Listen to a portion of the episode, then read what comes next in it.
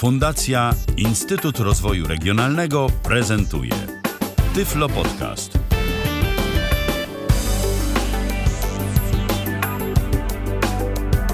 Dzień dobry, dzień dobry. 80. zdaje się piąta dzisiaj audycja Tyflo Przeglądu. Dokładnie tak. Dzisiaj, czyli 25 maja mm, i w sumie możemy wszystkim mamom awansem na jutro pożyczyć wszystkiego najlepszego w Dzień, dzień Matki. A dzisiaj jesteśmy no prawie w komplecie. Jest Michał Dziwisz, Robert Łabęcki, Mikołaj Hołysz, Paweł Masaczyk, Paulina Dobry wieczór. Gajos Dzień dobry. i ja, czyli Tomek Bilecki. No i co dzisiaj, Robercie, będzie w Tyflo Przeglądzie? W tym tygodniu w Tyflo Przeglądzie dostępność do komunikatora WhatsApp wróciła, przyspieszenie dźwięku tylko u niektórych. Era wchodzi na rynek międzynarodowy, my jeszcze poczekamy. Nowości z Side City. Wyszła testowa wersja NVDA Remote dla systemu iOS, ale przed nią jeszcze daleka droga. Nowa waga kuchenna od Lumenu. Ether, nowa aplikacja do słuchania radia. Indent Beeper, narzędzie do ogłaszania wcięć w systemie macOS. Badanie zadowolenia ze screenreadera NVDA. Powiemy o wydarzeniach, na które warto zwrócić uwagę. LastPass poprawia dostępność. Usprawnienia dostępnościowe w konsoli Xbox. Opowiemy o nowościach w aplikacjach. Nowości w komunikatorze L10. Unity prosi o sugestie względem dostępności. Wiemy o nowościach, które mają nadejść w kolejnej wersji VoiceOvera. Wyszedł PenFriend w wersji 3. Leczą ślepotę terapią genową. Freesound ma już pół miliona dźwięków. Then Average, czy jesteśmy lepsi od ogółu? Nadchodzą płatności blikiem przez Messengera. Czy to już czas? Webowa aplikacja odliczająca czas do wydarzeń w kalendarzu. Tak to będzie mniej więcej wyglądało. Dzisiaj, a zaczynamy od Whatsappa, ale zanim jeszcze zaczniemy od Whatsappa, no to warto jeszcze powiedzieć, że można z nami się kontaktować na stronie kontakt.tyflopodcast.net, tam można pisać, tam można również dostać się na stronę, na której można się połączyć przez komunikator Zoom. No i oczywiście można też się kontaktować przez aplikację, którą napisał dla nas Dawid Pieper, aplikacja Tyflo Podcastu i no i chyba tak to wygląda przynajmniej na razie. Mm, A zaczynamy od WhatsAppa. WhatsAppa, który miał na iOS-a małe problemy z dostępnością, ale z drugiej strony wchodzi jakoś tam przyspieszenie na tego WhatsAppa, przyspieszenie wiadomości. Niektórzy to mają, niektórzy tego nie mają. No właśnie, tu chyba Michał y, tę wiadomość tutaj. Zgadza się. Zgadza się, jeżeli jeszcze tego nie zrobiliście, to pobierzcie sobie z App Store'a najnowszą aktualizację WhatsAppa, bo ta aktualizacja e, naprawia bardzo irytujący błąd z pływającym fokusem i przyciskami PTT Play, PTT iOS Download i takimi innymi, które tam e, przy każdej wiadomości się pojawiały. Nie dało się odsłuchać tej wiadomości poprzez e, kliknięcie w nią, tylko trzeba było używać tych przycisków, a do tego wszystkiego jeszcze pływał fokus. Także no było to dość irytujące. Teraz ten fokus już nie pływa, a przynajmniej zdecydowanie pływa mniej, bo ja jeszcze mam takie wrażenie, że trochę gdzieś tam czasem, szczególnie jak wejdziemy w okienko, e, gdzie jest dużo tych wiadomości, to on jeszcze lubi sobie tak popłynąć na samą górę e, tego okna, ale już jest zdecydowanie lepiej niż było. Y, Wiadomości już nie są hmm, upstrzone tymi przyciskami PTT Play, więc y, możemy klikać na y, po prostu konkretną wiadomość celem jej odsłuchania. No i są takie pogłoski, że już u części użytkowników, i to mm, całkiem sporej części użytkowników na iOSie, y, są też te przyciski do przyspieszania wiadomości. Co więcej, WhatsApp y, w informacjach dotyczących najnowszej swojej aktualizacji ogłosił to jako nową funkcję. No i wszystko byłoby fajnie, tylko na przykład u mnie to nie występuje i z tego co wiem, nie jestem odosobnionym przypadkiem. U mnie też nie występuje. Tak, więc y, jak widać, y, jest tu kilka osób, które jeszcze tego nie mają. Ponoć po prostu, y, kiedy odtwarzamy daną wiadomość, to trzeba ją wstrzymać i później gdzieś tam ma się nam pojawić taki przycisk, za pomocą którego będziemy mogli sobie wyregulować tę prędkość. Ja tego przycisku nie znalazłem. Część osób zgłasza, że te przyciski są. Być może po prostu trzeba będzie jeszcze chwilę poczekać i może wcale nie do następnej jakiejś aktualizacji, która będzie widoczna w App Store, tylko po prostu nagle ktoś tam w WhatsAppie zwolni jakąś magiczną blokadę, niczym w losowaniu lotto. No i ten przycisk u mnie również, jak i u Roberta i u, u tych osób, u których on na razie jeszcze nie występuje, się pojawi. Na razie pozostaje czekać, tak czy inaczej, WhatsAppa aktualizować warto. I jeszcze jedna rzecz, takie krążyły mm, gdzieś tam wieści na temat tego, że WhatsApp ma się doczekać lepszej jakości dźwięku. No na razie się nie doczekał, więc na to trzeba będzie też chyba jeszcze trochę poczekać. I druga informacja, która, o której też gdzieś nam wspominaliśmy w poprzednich audycjach o tym, czyli o Backpack Live, to, tak? To się nazywa, zdaje się? No Backpack Studio i Backpack Live. Mhm. No właśnie, i tutaj kolejne informacje się na ten temat pojawiają. E, tak, e, dwa podcasty pojawiły się w ramach, dwa odcinki podcastu w zasadzie The Blind Podmaker, czyli podcast Jonathana Mozena dla niewidomych twórców podcastów. E, po pierwsze był to wywiad indywidualny z Edem Filowatem, a po drugie był to zapis dyskusji z ostatniej niedzieli na Clubhouse, gdzie pojawił się Ed Filowat jako gość specjalny w ramach właśnie klubu The Blind Podmaker. No i dowiedzieliśmy się przede wszystkim, co autor zamierza, co już zostało wprowadzone, bo to od naszej ostatniej, e, od naszego ostatniego spotkania e, już wyszły kolejne buildy tej wersji beta i tam podochodziły różne nowe rzeczy. No więc plany są dalekosiężne i szerokie, więc to ogólnie nie ma tak pozostać tylko na tym etapie, na jakim jest.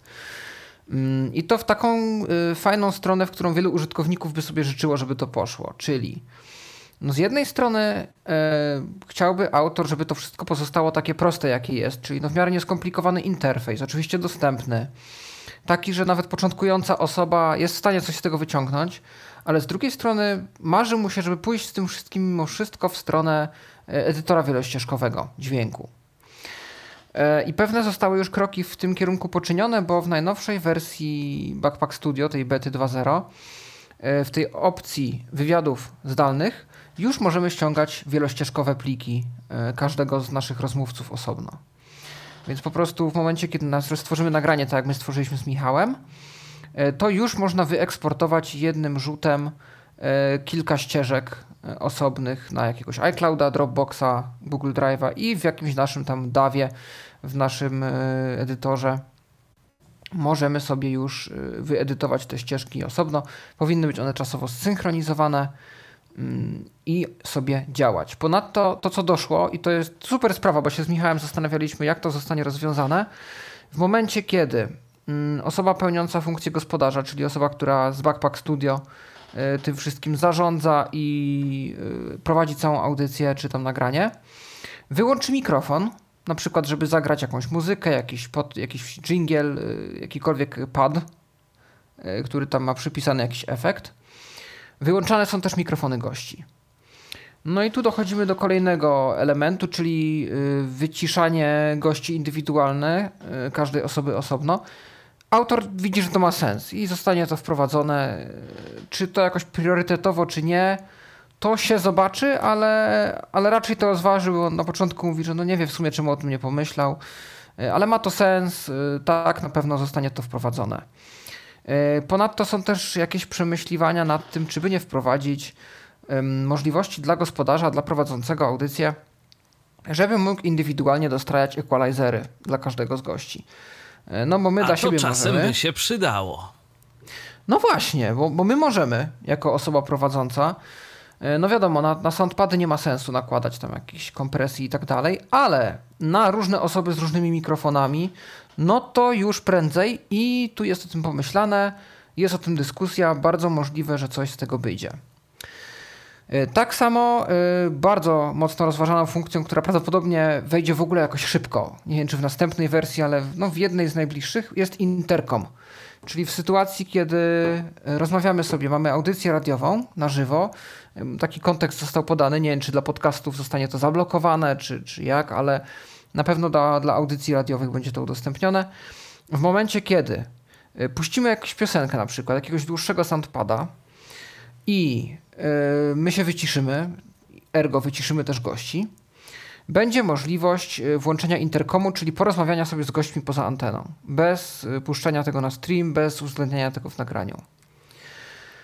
No bo rzeczywiście autor się zorientował, zasugerowano mu to, zresztą parę osób mu zasugerowało, że czasem jest fajnie właśnie, ja na przykład w moich audycjach używam tego, żeby e, no, trochę porozmawiać z gośćmi, bo nie każdy się czuje też swobodnie, może pierwszy występ na antenie i tak dalej. Ja wolę tą przerwę muzyczną wykorzystać, żeby trochę taką luźniejszą atmosferę wprowadzić, jakoś tam uspokoić tę osobę, z którą rozmawiam. Względnie omówić, co się będzie działo po piosence.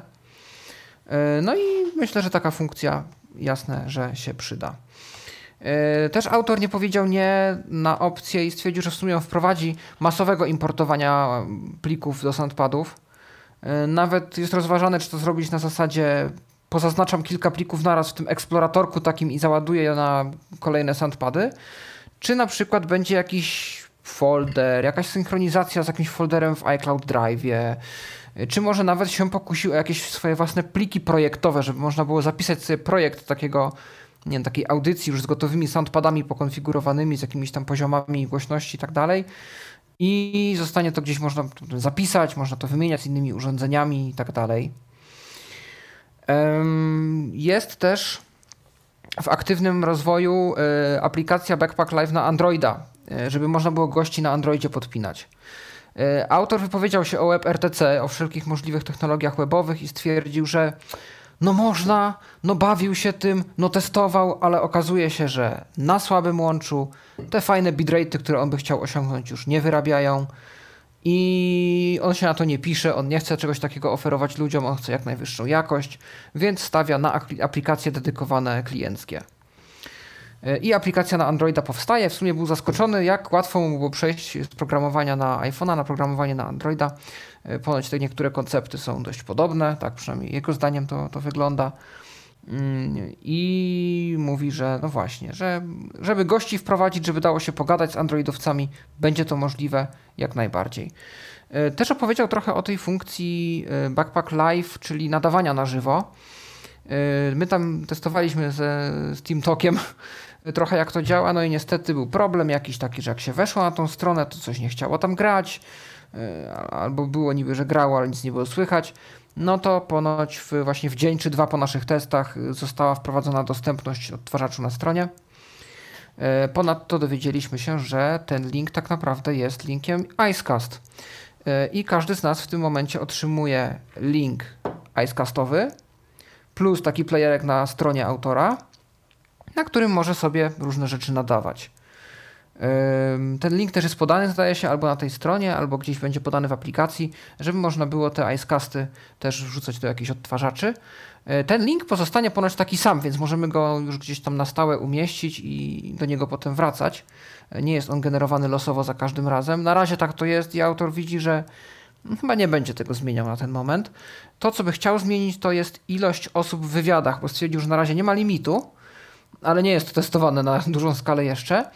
E, natomiast raczej zablokuje to do chyba gospodarza i trojga gości. Bo mówi, że tak, tak mniej więcej przeciętnie wygląda większość audycji, jakie on zna, jakie kojarzy, że potem im więcej osób, tym większe zamieszanie w takim pokoju. Czyli tyflo przeglądu to już byśmy mogli nie zrobić. To byłby problem. Można by to zgłosić jako pewnie use case, bo autor jest bardzo otwarty gdzieś, ale E, ale prawdopodobnie gdzieś tam to zostanie dla większości użytkowników zamknięte na, na te trzy osoby dodatkowe. Więc istotnie z tyflo przeglądem byłby raczej problem. E, jest też dyskusja no, nieunikniona na temat opłat za to wszystko. I, I opłaty takie autor nie ukrywa się pojawią. Natomiast on stwierdził, że chciałby też, żeby to było takie, że no, żeby każdego było na to stać, żeby każdy mógł na to wyłożyć. Mówimy tu o usłudze, która oferowałaby wywiady zdalne, oczywiście w tej wysokiej jakości, z tymi wszystkimi efektami, tam equalizerami, z tym całym sterowaniem. Nadawanie na żywo, gdzie dostajemy swój Icecast, swój link Icecastowy i oczywiście y, przechowalnia naszych plików, gdzie możemy trzymać sobie te nasze nagrania y, audycji i potem z tej chmury za każdym razem ściągać. Y, jeszcze nie było powiedziane, do ilu jest ograni będzie ograniczona ta przestrzeń. Cena, autor mówi, że jeszcze się zastanawia, jeszcze to rozważa, jeszcze mówi, zastanawia się, jak to w ogóle zrobić, czy to jakieś pakiety różne potworzyć, czy, czy jak ale myślałby o tym, żeby to było w granicach właśnie takich usług, jak są te Squadcast, Riverside, chyba się nawet jest taka nawet chyba strona Riverside, jak ten zespół, która też coś tego typu oferuje, czyli 10-15 dolarów miesięcznie. I rozważa też zrobienie opcji osobno, żeby nie robić jakichś takich, że nie wiem, pewne opcje udostępnimy w tym tańszym, ale trochę więcej w droższym. Stwierdził, że po prostu będzie to podzielone. Prawdopodobnie to jest jeszcze kwestia kalkulacji, mój w najbliższych tygodniach się to wyjaśni. E, tańszy osobny pakiet dla audio, droższy dla wideo bo mówi, że to jest jednak aplikacja w dużej mierze i w głównej mierze do audio przeznaczona, a jako dodatek gdzieś tam obok no jest też opcja tego wideo. No więc jako, że to nie jest coś, co jest podstawą tego programu, to tutaj też to zostanie mm, wrzucone do jakiegoś chyba nawet droższego pakietu. No to jest rzeczywiście ciekawa sprawa. 15 dolarów, no dla nas y, opłata miesięczna za coś takiego, jeżeli ktoś od y, czasu do czasu robi takie wywiady i jego głównym narzędziem nie byłby iPhone, to mam wrażenie, że to jednak dość dużo. No ale na takim rynku amerykańskim to mm, podejrzewam, że y, to nie jest wcale jakaś taka wielka kwota. Natomiast jeszcze a propos Backpack Studio, to mamy tu mm, taką myśl od Barbasi Odry, która napisała do nas tak. Ciekawa jestem, czy w międzyczasie poprawiono w Backpack Studio to, co mnie najbardziej w tej aplikacji irytuje, choć tak poza tym bardzo ją lubię i często używam. Mianowicie to, że standardowo mikrofon jest wyłączony i jeśli przeoczymy, tudzież zapomnimy przełączyć mikrofon na włączony, to będziemy mieli ileś minut, czy nawet godzin ciszy i nic nam się nie da gra. Barbasiu droga, ale ta aplikacja, yy, no to właśnie po to yy, jest jest zrobiona w ten sposób. Ja tu akurat się wcale nie dziwię, że ten mikrofon jest domyślnie wyłączony, bo y, zazwyczaj na dobry początek, y, jeżeli realizujemy jakąś audycję radiową, czy robimy jakiś podcast, no to chcemy ten mikrofon wyłączyć, a ewentualnie później go włączyć. Więc ja się wcale nie dziwię, że twórca tak pomyślał. Oczywiście zgadzam się, że mógłby być jakiś tam y, checkbox do zaznaczenia włączaj mikrofon na starcie, tak? Albo wyłączaj mikrofon na starcie i domyślnie zaznaczony. Mnie to nie dziwi, ale rozumiem, że jeżeli używasz tego jako takiego podręcznego dyktafonu, to może to denerwować, natomiast mam trochę wrażenie, że aplikacja nie, nie, do, końca jest do tego. Dokładnie. To znaczy, przy tym warto zaznaczyć, że jest pewna opcja, która rozwiązuje ten problem, czyli nie nagrywaj nic, dopóki nie zacznie się coś dziać. I jeżeli to włączymy, to jest gdzieś tam w ustawieniach, już nie pamiętam jak to się nazywa, auto pause czy jakoś tak. E, Dokładnie jeżeli my tak, tylko naciśniemy record, to się nic nie stanie, to się nic nie nagra jak włączymy mikrofon albo puścimy soundpad, rozpocznie się nagrywanie. I może to jest coś, co ci będzie w stanie jakoś pomóc. Dodatkowo możesz sobie ustawić gest y, magiczne stuknięcie dwoma palcami, Magic Tap, do, który albo włącza nagrywanie, pauzuje, albo włącza, wyłącza mikrofon. No i oczywiście oznajmianie albo komunikatem, albo dźwiękiem. Dźwiękiem. Mhm. Y, kiedy włączyliśmy, wyłączyliśmy nagrywanie. Tak, i oczywiście tam wiadomo też jest y, przycisk Mikis Off, y, on się nazywa, ten, ten konkretny guzik, więc też można sobie przejrzeć w interfejsie backpacka, jak to wygląda. Natomiast no, ja będę jednak mimo wszystko twierdził, tak jak tu Tomek również o tym powiedział, że ta aplikacja trochę nie do tego służy. To nie jest taki typowy dyktafon, y, to jest coś więcej i to po prostu jednak do czego innego troszeczkę jest przeznaczone. Y, mm, mogę jeszcze. Aha, bo jeszcze tam takie, no, szybkie sprawy chciałem po tego backpacka dokończyć, że autor też nie wiedział o tym, że w ogóle jest API do stereo, dlatego stereo w ogóle nie działa w tej aplikacji na ten moment, ale został już uświadomiony i stwierdził, że zajrzy, zerknie, e, nie ma problemu. Zdziwił się też, że o tym nie wiedział wcześniej, doda. E, I powinno być ok. I też bardzo, bardzo jego wielkim marzeniem jest, żeby dało się w prosty sposób wrzucać do projektów muzykę komercyjną. E, mówi, że nie jest to łatwe do zrobienia, bo nawet aplikacja DJ, która chyba jako jedna z niewielu E, pozwalała w ten sposób na przykład używać Spotify'a, że do naszego DJ-skiego miksu wrzucaliśmy utwory ze Spotify'a.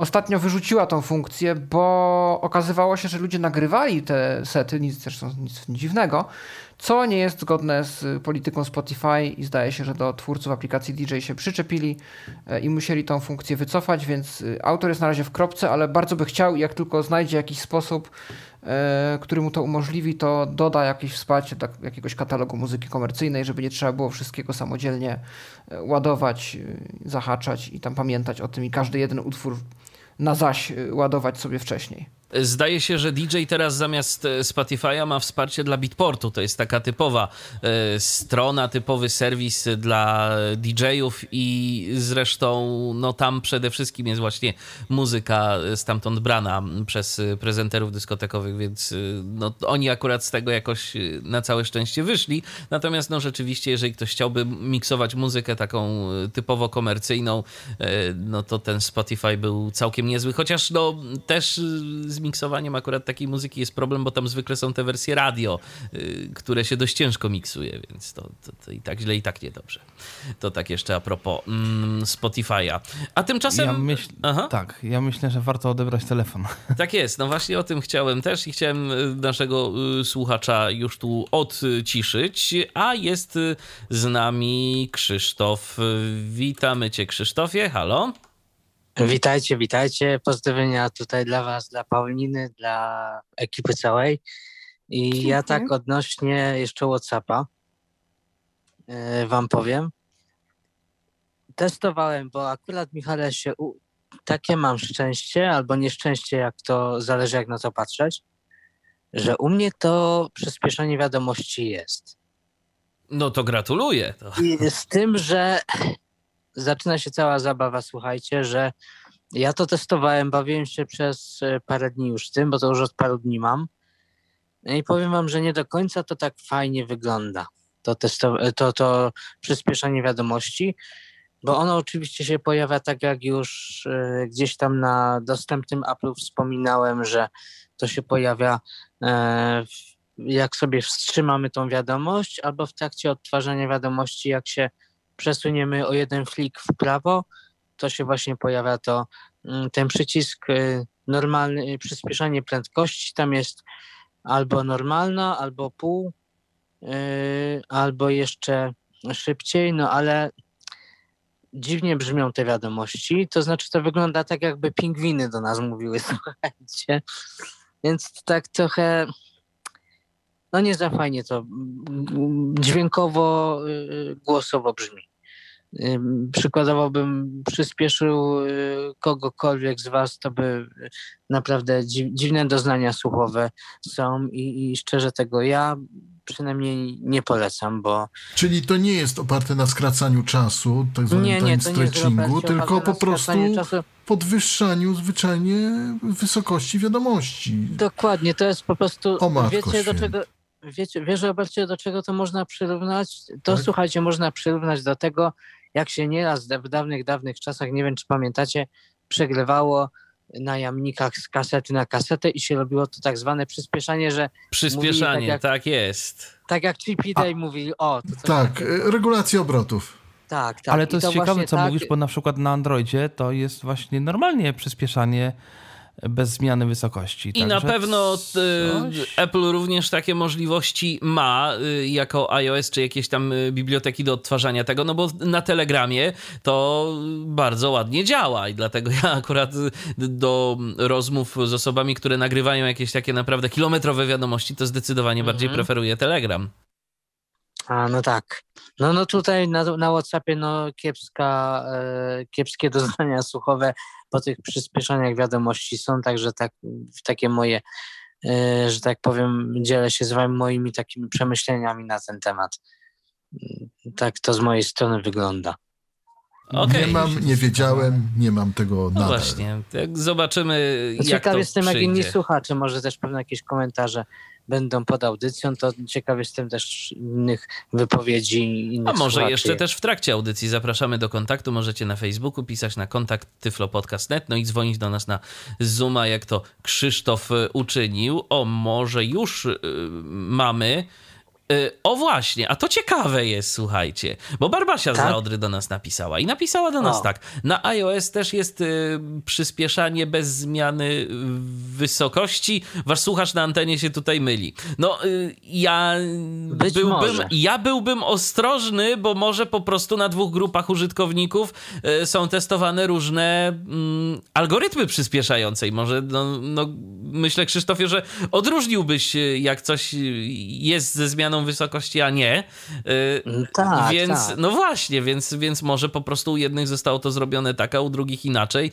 I jeszcze WhatsApp coś testuje, a jeżeli tak, no to coś bardzo testuje, bo jak widać, no jedni mają tak, drudzy mają tak, a trzeci nie mają nic jeszcze w ogóle. No właśnie. No, więc z tym WhatsAppem jakieś dziwne y, rzeczy się dzieją, y, ale w każdym razie, Barbasiu, dziękujemy za informację, bo no, jak tak, widać, dziękujemy. to u, u, jednych działa tak, u innych działa inaczej, a może jeszcze ktoś nam się tu pochwali, jak u niego działa to przyspieszane nie na WhatsAppie. Krzysztofie, to dzięki za telefon w takim razie. Myślę, że na razie ode mnie tyle. Jak okay. będzie, to się z wami połączę. Dzięki serdecznej, miłego prowadzenia. Do usłyszenia, cześć. No to chyba w takim razie przechodzimy do newsów, które są nowością w tej audycji. Zaczynam od serwisu ERA, o którym już nie raz i nie dwa wspominaliśmy w Tyflo Przeglądzie. Serwis ERA próbuje opanowywać świat, no ale niestety nie cały świat na raz. No i właśnie, Mikołaju, co to się dzieje? Tak, serwis Aira, bo tak to się właściwie chyba powinno wymawiać. Y, no, produkt, który w krajach, w których funkcjonuje, zrewolucjonizował y, tak naprawdę kwestie dostępności i, i życie osób niewidomych. Jest to no, pomoc profesjonalna, aplikacja, która pozwala osobom niewidomym kliknąć, połączyć się z konsultantem, y, który widząc y, to co, to, to, co widzi telefon danej osoby przez kamerę i rozmawiając z tą osobą może no, świadczyć nam jakąś pomoc. Y, też oczywiście wspomagając się Googlem, wspomagając się mapami, wspomagając się jakimś TeamViewerem, przez który na przykład można wejść na komputer i pomóc w obsłudze niedostępnej aplikacji, no, oni, oni sporo różnych usług oferują. Można na przykład dokument wysłać do przetworzenia na dostępną formę. Y, no i ta usługa, y, która do tej pory dostępna była w chyba pięciu krajach i to krajach anglojęzycznych, na Światowy Dzień Dostępności ogłosiła, że rozszerza się na cały świat. No, informacja, o której gdzieś wspominałem kilka tygodni temu, bo udało mi się do niej, że tak powiem, wcześniej dotrzeć. Y, teraz została już ogłoszona oficjalnie i oficjalnie się potwierdziła, y, więc możemy powiedzieć też, też coś więcej. Mm, Aira będzie, no właśnie, gdzie będzie Aira? Tego jeszcze do końca nie wiadomo, bo na razie udostępniono formularz w którym ocenia się zainteresowanie ludzi w poszczególnych krajach. I Aira prosi, że jeżeli ktokolwiek chce korzystać z Airy, czuje się na tyle y, dobrze w znajomości języka angielskiego, bo na razie będzie ona dostępna y, w języku angielskim, to prosi o wypełnienie tego formularza, podanie w jakim kraju mieszkamy, Y, bo oni w ten sposób y, będą w stanie stwierdzić, jaki kraj potrzebuje tego najmniej, jaki kraj potrzebuje tego najwięcej i gdzie wcześniej lub później y, powinni się otworzyć, bo oni chcą otworzyć się na cały świat, ale to otwieranie rozpocznie się na przestrzeni najbliższych kilku tygodni i się będzie odbywać stopniowo kraj po kraju. Y, powód tutaj jest prosty i oni ten powód wyjaśnili. No tam pracują żywi ludzie.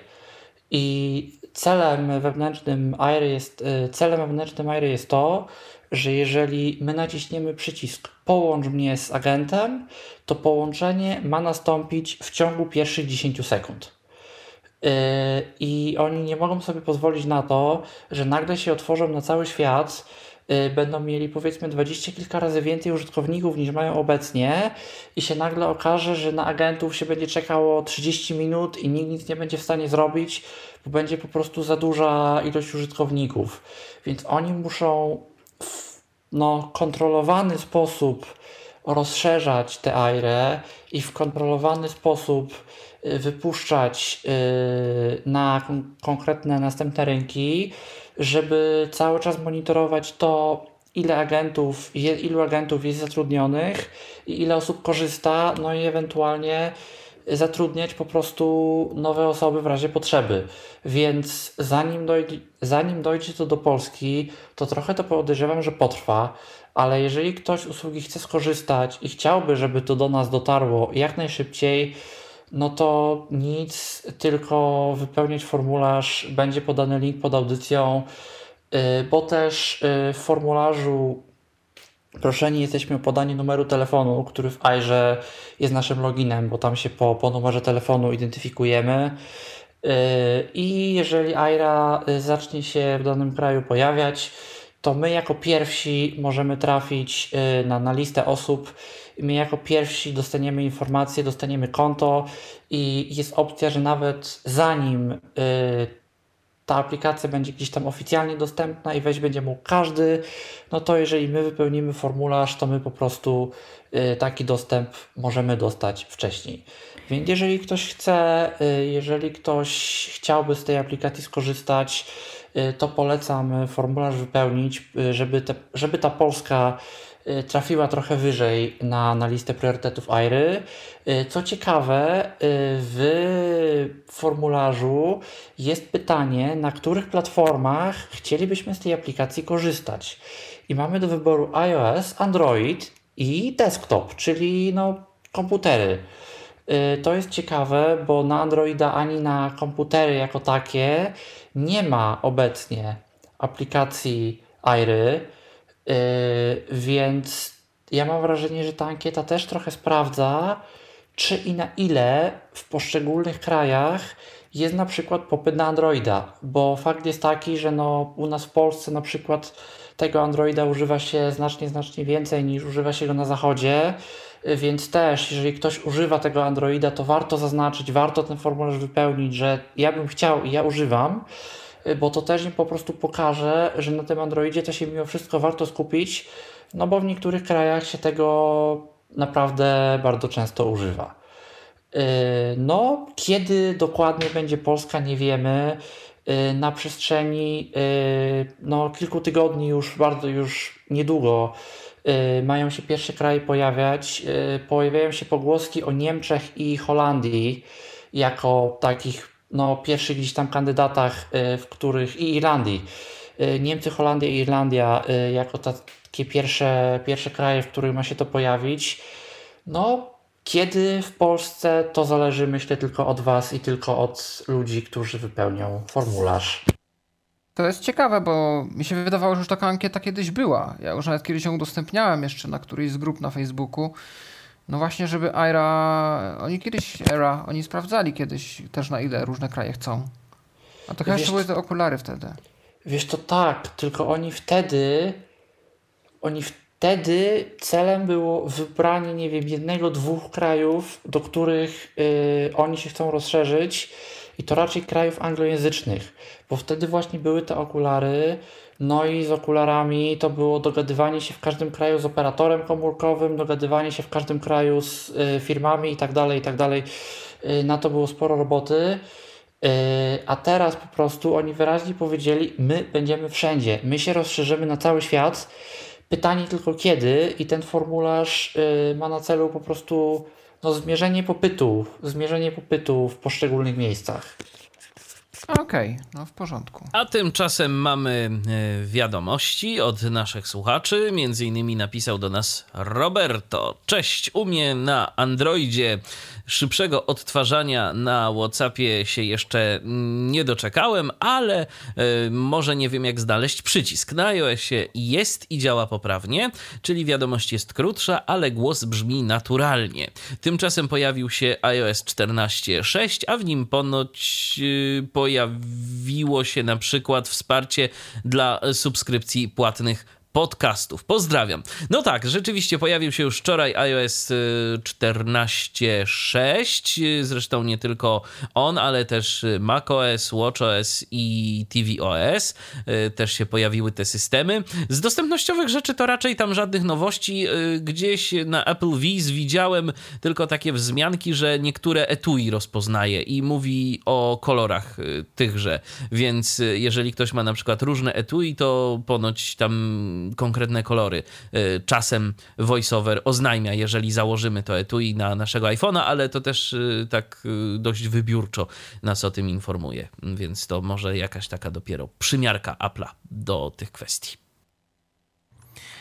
Przymiarka była Apple'a, a teraz będzie Side City, czyli targi dla niewidomych i Paweł tam sobie zajrzał i sprawdził co nowego i teraz się z nami tym podzieli, mam nadzieję.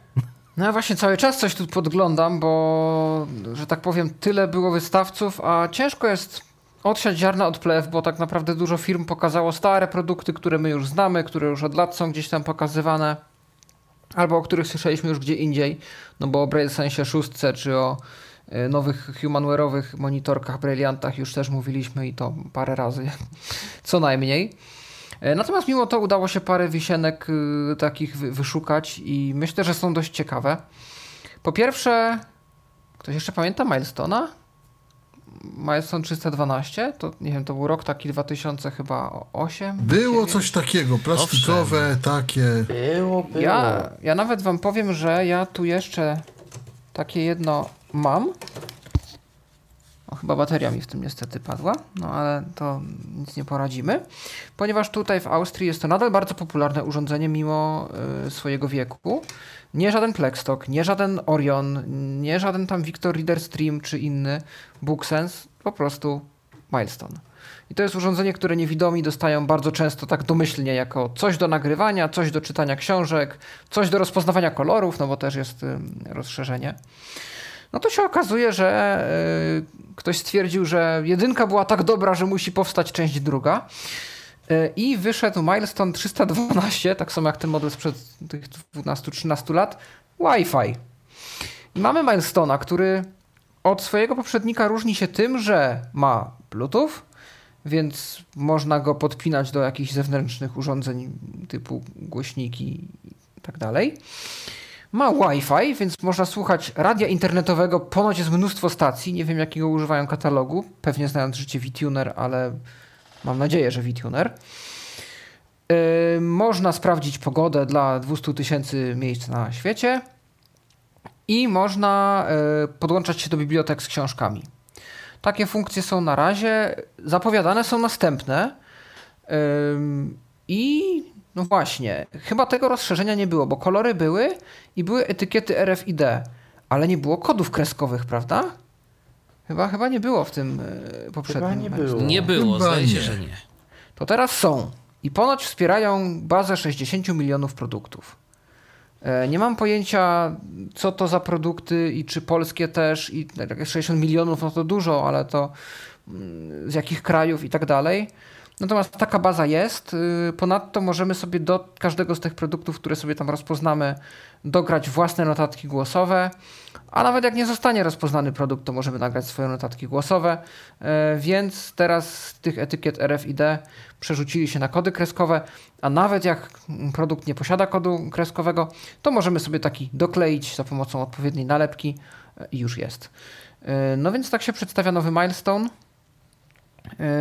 No, no ciekawe, jak zostanie przyjęty, czy trafi do Polski i, i jak to wszystko się rozniesie.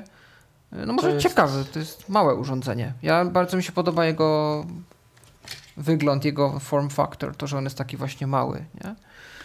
To jest bardzo ciekawe, o czym ty mówisz, bo z jednej strony bardzo fajna jest ta funkcja, jeżeli chodzi o kody kreskowe, bo należy pamiętać o tym, że yy, urządzenia służące do rozpoznawania kodów kreskowych są w rozpoznawaniu kodów kreskowych zdecydowanie, zdecydowanie lepsze od aparatów y, i telefonów komórkowych. Więc jeżeli mhm. my jesteśmy przyzwyczajeni do Seeing AI, który nam te kody jakoś rozpoznaje, z dużym naciskiem na jakość, to najczęściej, najczęściej jeżeli urządzenie ma w sobie dedykowany czytnik, no to działa to zdecydowanie, zdecydowanie lepiej. To na przykład IDMate amerykański, który już zresztą nie produkowany, to ludzie go tak właśnie zachwalali, bo, bo on miał wbudowany czytnik w sobie i no to jak, jak czytnik sklepowy potrafił ten kod zdecydowanie łatwiej wyłapać. A druga ciekawa rzecz, mm, dziwię się trochę, że to się nie pojawiło, bo miałem okazję rozmawiać kiedyś z ludźmi, którzy stali za Milestone'em 312. Było to te 4-3-4 lata temu i oni twierdzili, jakoby szykowała się wielka rewolucja w ogóle w Milestone'ie. Coś chyba było nawet wspominane właśnie o tym Wi-Fi, ale ich takim tematem, no, o którym oni mówili, była Lua i to, że miało się, miało się pojawić jakiś SDK, jakaś platforma, Y, jak, która miała niby pozwalać zewnętrznym deweloperom y, pisać aplikacje, które na tym milestone miały być uruchamiane, miały działać. Czy z tegokolwiek coś wyszło? Nie wiem.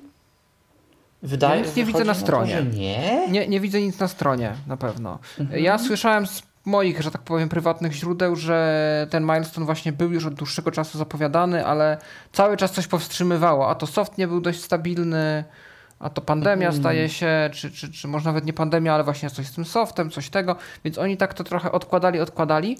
No ale widać, że nareszcie jest w jakiejś tam formie. Może nie jest tam wszystko, czego, o czym słyszałeś, natomiast jest y, Wi-Fi, jest Bluetooth. No, ja jestem ciekaw, bo w sumie nie pamiętam już teraz, jak wygląda taki Plexstock czy Orion, ale ten Milestone jest naprawdę malutki w porównaniu. On nie ma klawiatury numerycznej, to prawda, ale jest y, malutki. No i no. Milestone jest, mam wrażenie, urządzeniem prostym. Jest, bo owszem. Plex to, to ma klawiaturę, to tam to się robi krzyżykiem, a to dziewiątką, ma to zerem, a Milestone cztery strzałki, tak, otwierć i zmiana taki, modułu. Takie proste coś.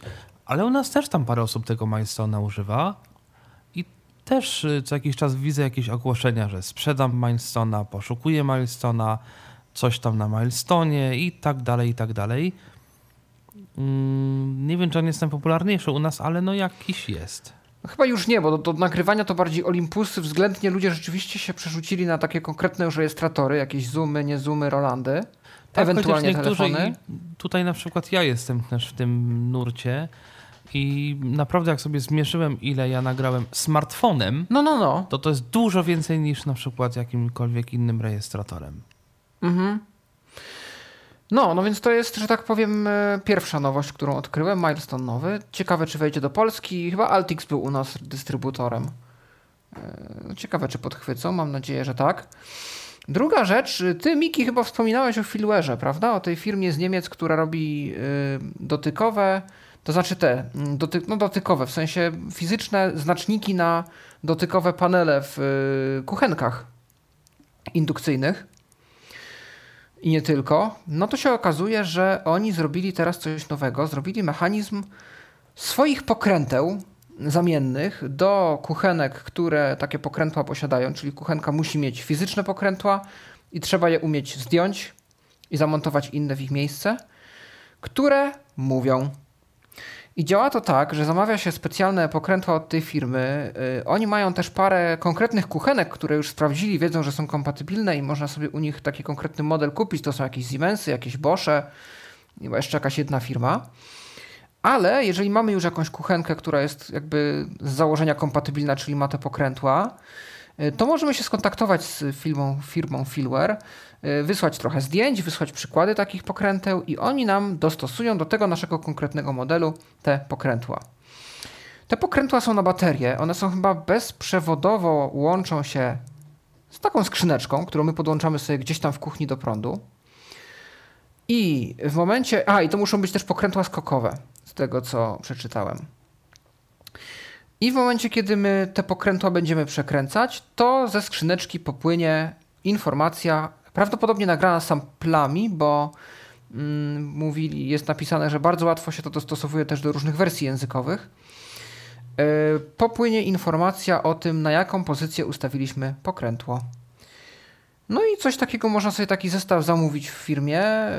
Yy, jest całe wsparcie techniczne, wszystko i nawet ponoć bez jakiejś tam większej wiedzy mm, technicznej można sobie y, takie pokrętełka zamontować. Na ten moment jest to tylko na kuchenki, y, natomiast y, mm, jest plan, żeby zrobić to też na inne urządzenia. Taki jest pomysł tej firmy. Można też kupić sobie całą kuchenkę, która już ma i pokrętła, i ten moduł mówiący, i te znaczniki na dotykowe palniki, i ta kuchenka ma też już samo wykry wykrywanie, żeby nasz garnek odkrył prawda, tą przestrzeń gotującą i E, indukcyjną i się tam do niej dopasował, jakiś system e, czyszczenia. Kosztuje całość 1640 euro, taka kuchenka z pokrętełkami i ze wszystkim. Same pokrętła, nie wiem, to wymaga kontaktu z firmą i dogadania się. No natomiast taki pomysł firma ma i można taki sprzęt sobie zakupić. Natomiast trzecia rzecz, możliwe, że jeszcze będą kolejne, mm, ja będę tutaj czytał. Jest nowy model Acti Lino, to znaczy model nowy Active Braille'a, nawet a nie Actilino, Active Braille'a. Obecnie HelpTechu, kiedyś HandyTechu. E, monitor 40-znakowy, monitor oczywiście z ich y, patentowaną technologią ATC, teraz również ulepszoną. E, dziewczyna, która tam jest ekspertką i prezentowała to urządzenie, ponoć bardzo szybko czyta Braille'a do tego stopnia, że ledwo opuszkami zahacza o te komórki i to jest też już wykrywane. E, nawet jest jakaś aplikacja do tego monitora, która pokazuje osobom widzącym jakby na ekranie smartfona, co się dzieje. Prawdopodobnie jest to jakaś forma wsparcia na przykład dla dzieci czy dla osób uczących się Braille'a. I nawet widać, gdzie nasz palec wędruje, po której literce aktualnie wędruje, żeby można było wizualnie też zobaczyć, jak szybko czytamy. E, co zamontowano od czasu ostatniej wersji? E, silniczki wibracyjne, żeby pewne rzeczy, które były dźwiękiem oznajmiane, były oznajmiane wibracjami, na przykład w spotkaniu. Silniczek jest jeden z lewej, drugi z prawej. E, głośniki stereo i mikrofon oraz słuchawki 3,5 mm jack, znaczy wejście, złącze, czy słuchawki, czy głośniki, to już nasza sprawa. Odtwarzacz MP3 z opcją przyspieszania do 3 razy. Tego wcześniej nie było i możliwość używania tej linijki jako głośnika i mikrofonu Bluetooth na przykład do naszego smartfona. Czyli możemy sobie podpiąć linijkę do iPhone'a i możemy z niej rozmawiać, możemy z niej puszczać muzykę, czy tam voiceovera, czy co chcemy. Prawdopodobnie też jakąś Siri e, ogarniać, jeżeli mamy bliżej, leży nas linijka niż I pewnie sterować iPhone'em przy okazji. I przy okazji sterować iPhone'em. E, no więc takie urządzenie się pojawiło. E, też ciekawe, czy się pojawi u nas w Polsce. E, no oni są w każdym razie podekscytowani, że to nowe, że to jest rewolucyjne i no pożyjemy, zobaczymy.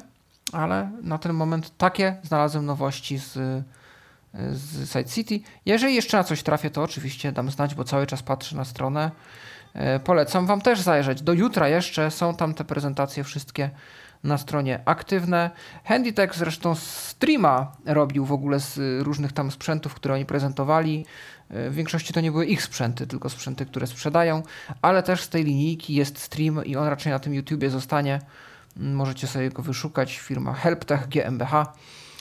Możecie sobie półgodzinny taki stream obejrzeć, tam nawet była opcja zadawania pytań osobom przedstawiającym pre prelegentce i prelegentowi E, no więc możecie się zapoznać z tym, jak ten e, monitor został też odebrany przez społeczność.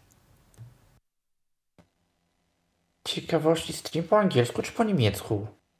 Niestety po niemiecku.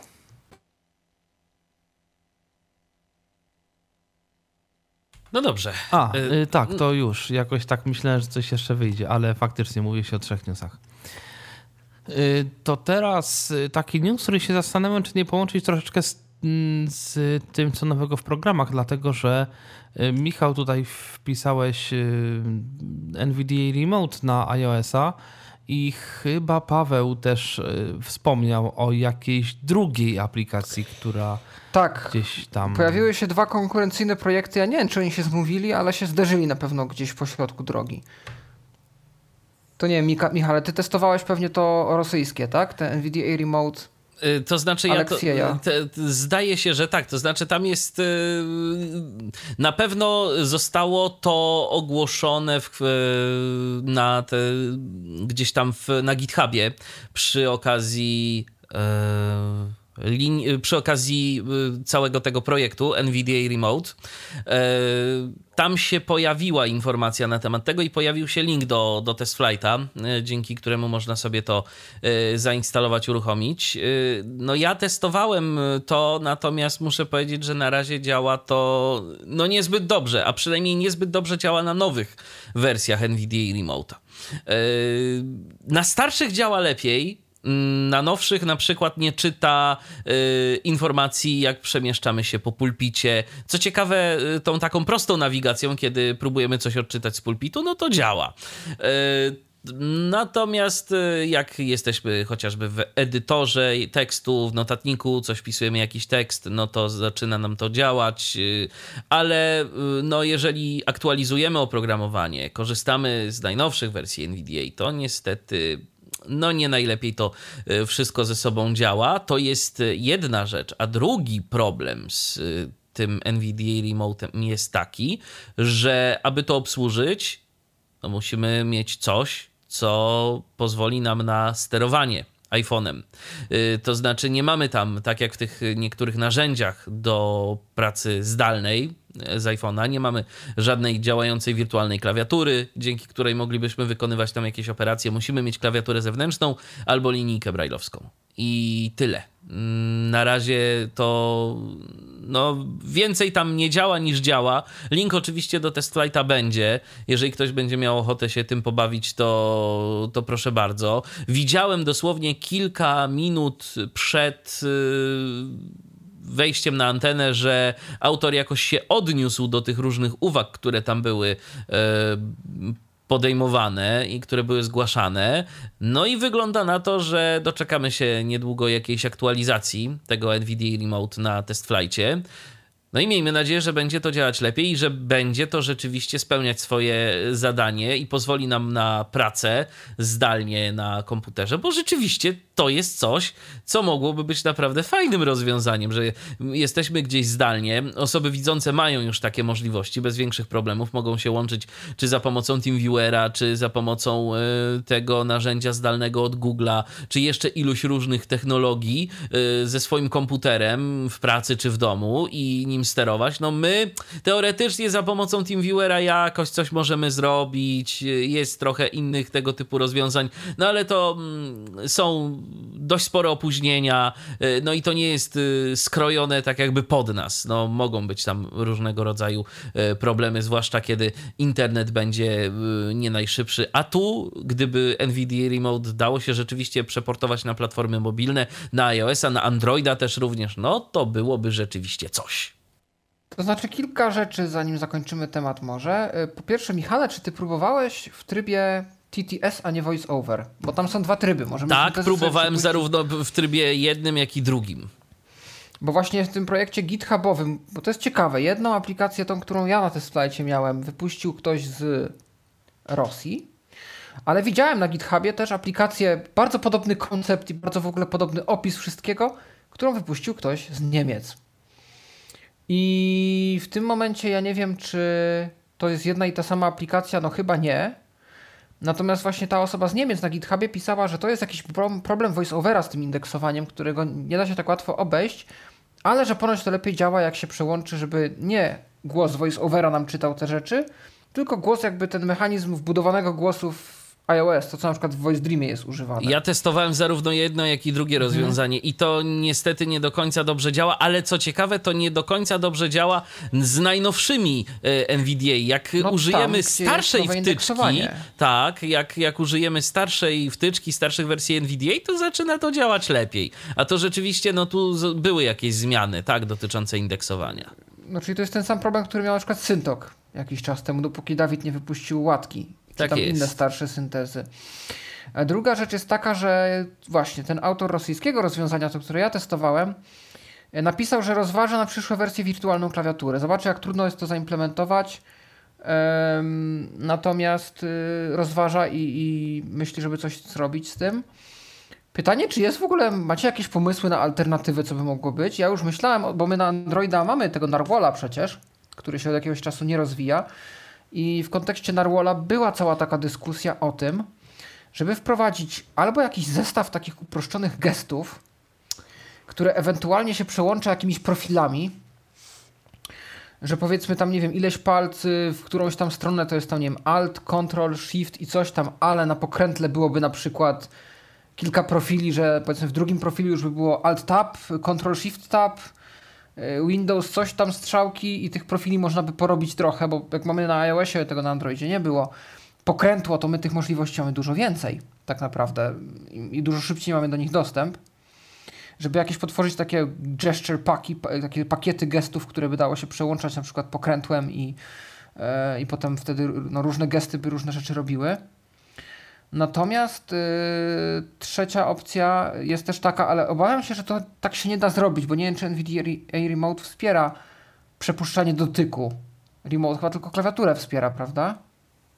Y, on nie potrafi przepuszczać Raczej tak.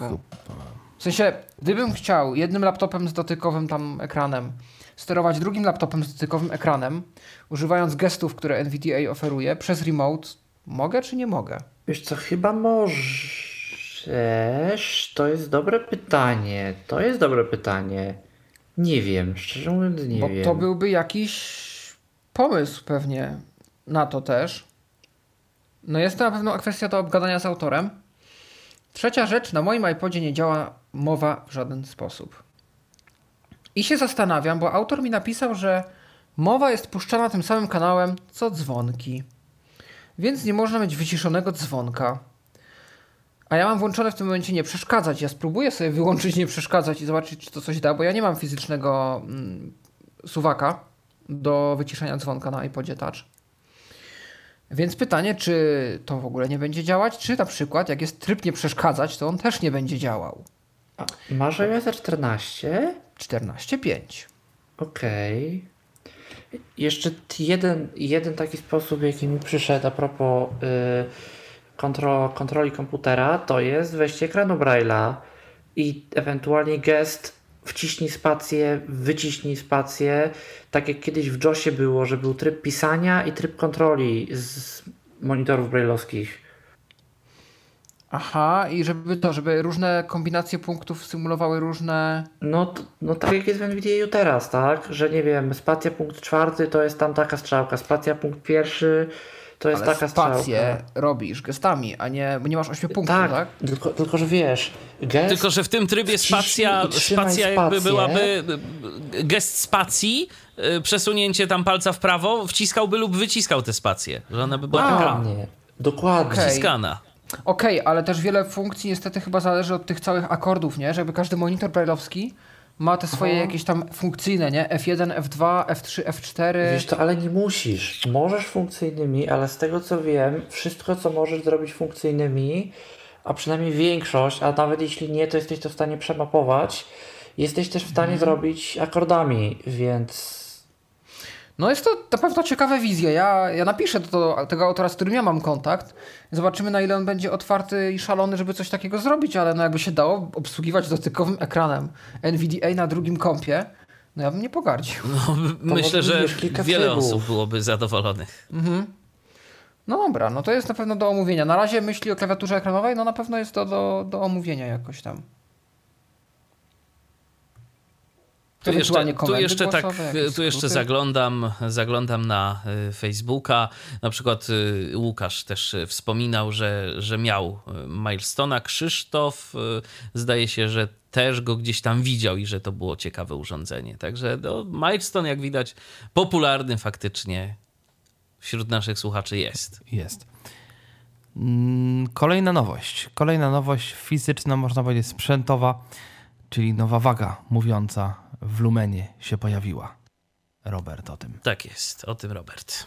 Firma Lumen wprowadziła do swojej oferty kolejny Tyflo sprzęt.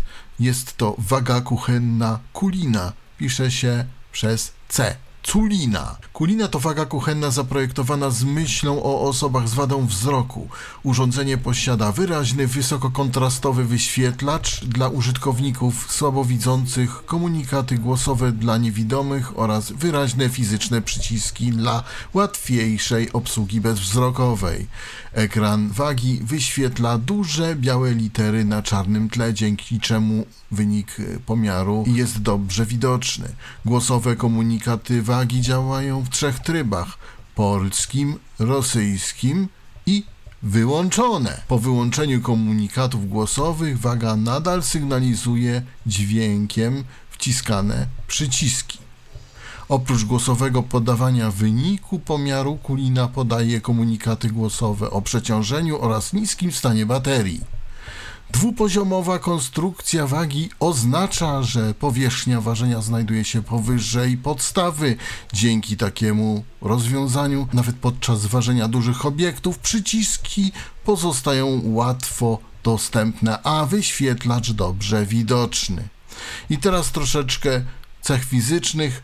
Parametry. Duży, wysokokontrastowy wyświetlacz, prosta obsługa, dwa fizyczne przyciski, głosowe ogłaszanie wyników w języku polskim i rosyjskim, głosowy komunikat przeciążenia, głosowy komunikat niskiego stanu baterii, tarowanie, pomiar maksymalny do 5 kg, dokładność pomiaru do 1 grama, zasilanie dwie baterie AAA, czyli te małe paluszki. Wymiary 23 cm na 17 cm na 4,5 cm.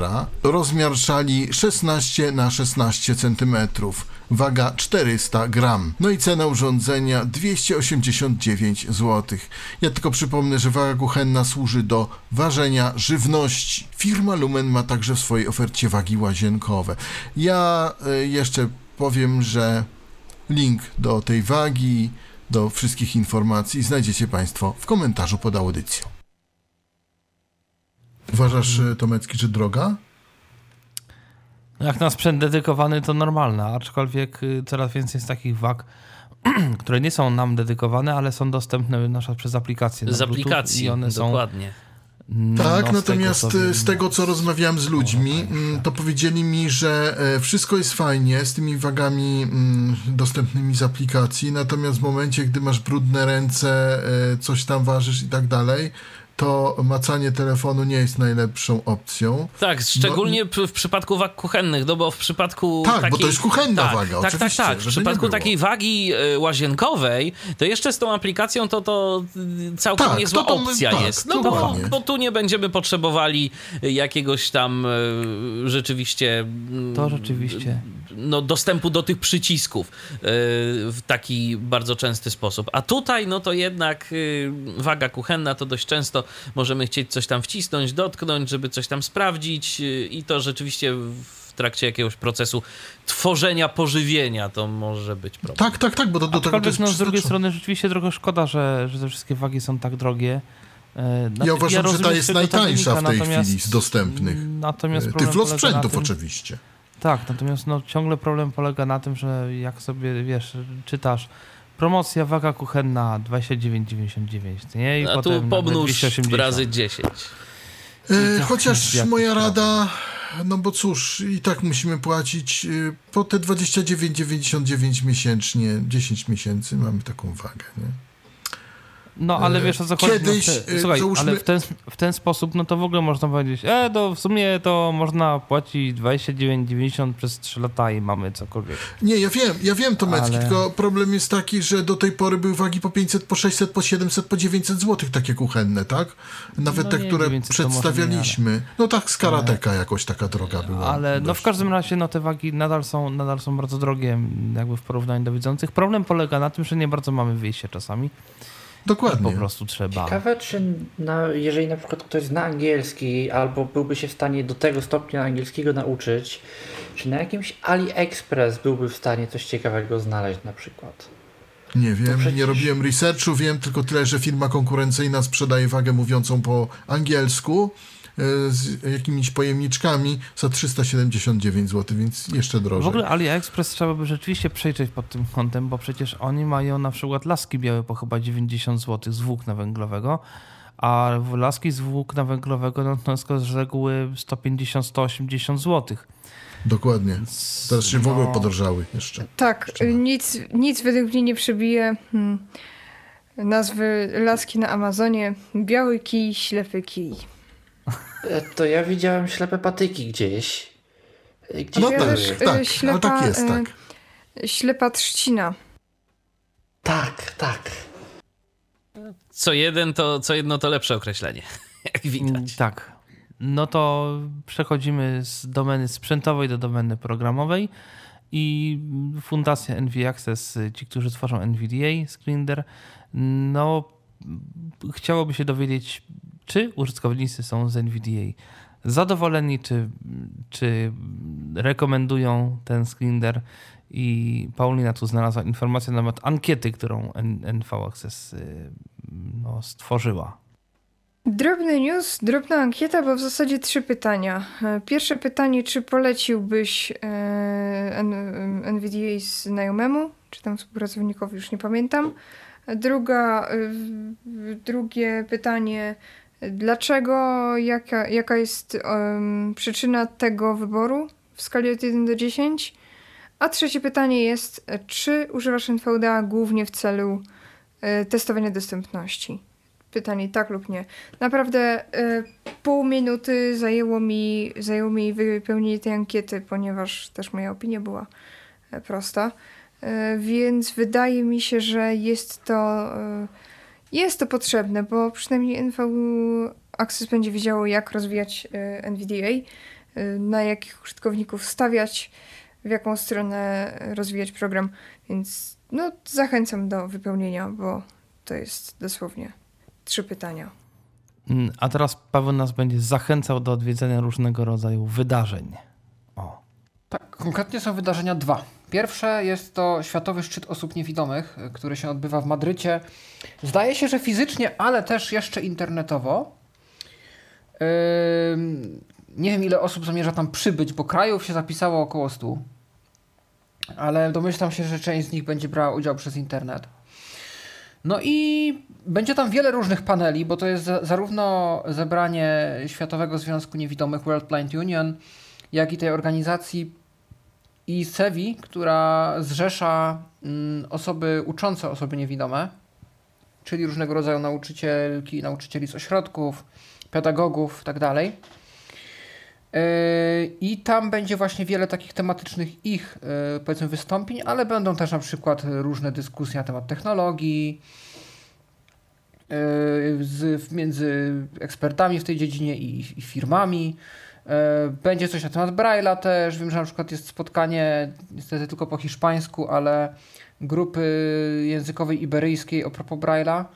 Mm, I tam jakiś rozwój Braille'a w kwestii matematyki u nich. No ciekawe rzeczy.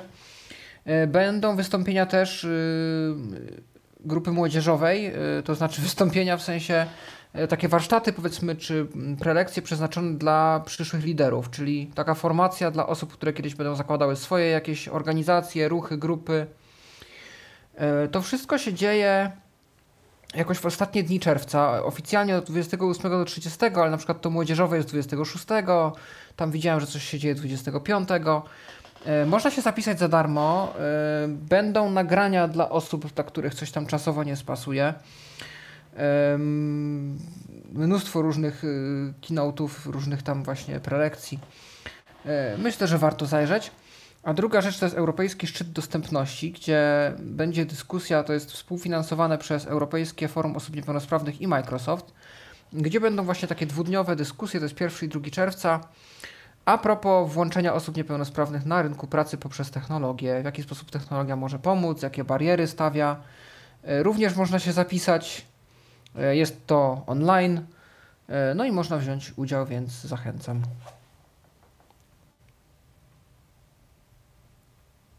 O, chyba teraz mnie słychać. Tak. Jeżeli mogę jeszcze się wciąć, to jest jeszcze szkolenie do, na koordynatora lub koordynatorkę do spraw dostępności w organizacji.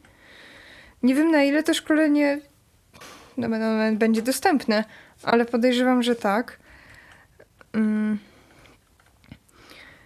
Link będzie do wydarzenia na Facebooku pod y, audycją. Tak. No to w takim Jest razie. Prze... Przez mhm. widzialnych organizowane. No to raczej powinno być dostępne. Raczej tak. Tak, bo tak teraz patrzę jeszcze na szybko. To w takim razie przechodzimy do LastPassa, który też poprawia dostępność. Mikołaj tutaj wynalazł newsa. Tak. O, zaraz to znajdę. Yy, zaraz to znajdę. O, tutaj mam, przepraszam. Yy, tak, LastPass, manager haseł 1 z ogłosił na y, ponownie na Światowym Dniu Dostępności, który się ostatnio odbył, że będą, są już właściwie wprowadzane poprawki dostępności no, w ich aplikacjach. I teraz tak, na razie poprawki dotyczą się głównie strony internetowej, czyli wersji web LastPassa.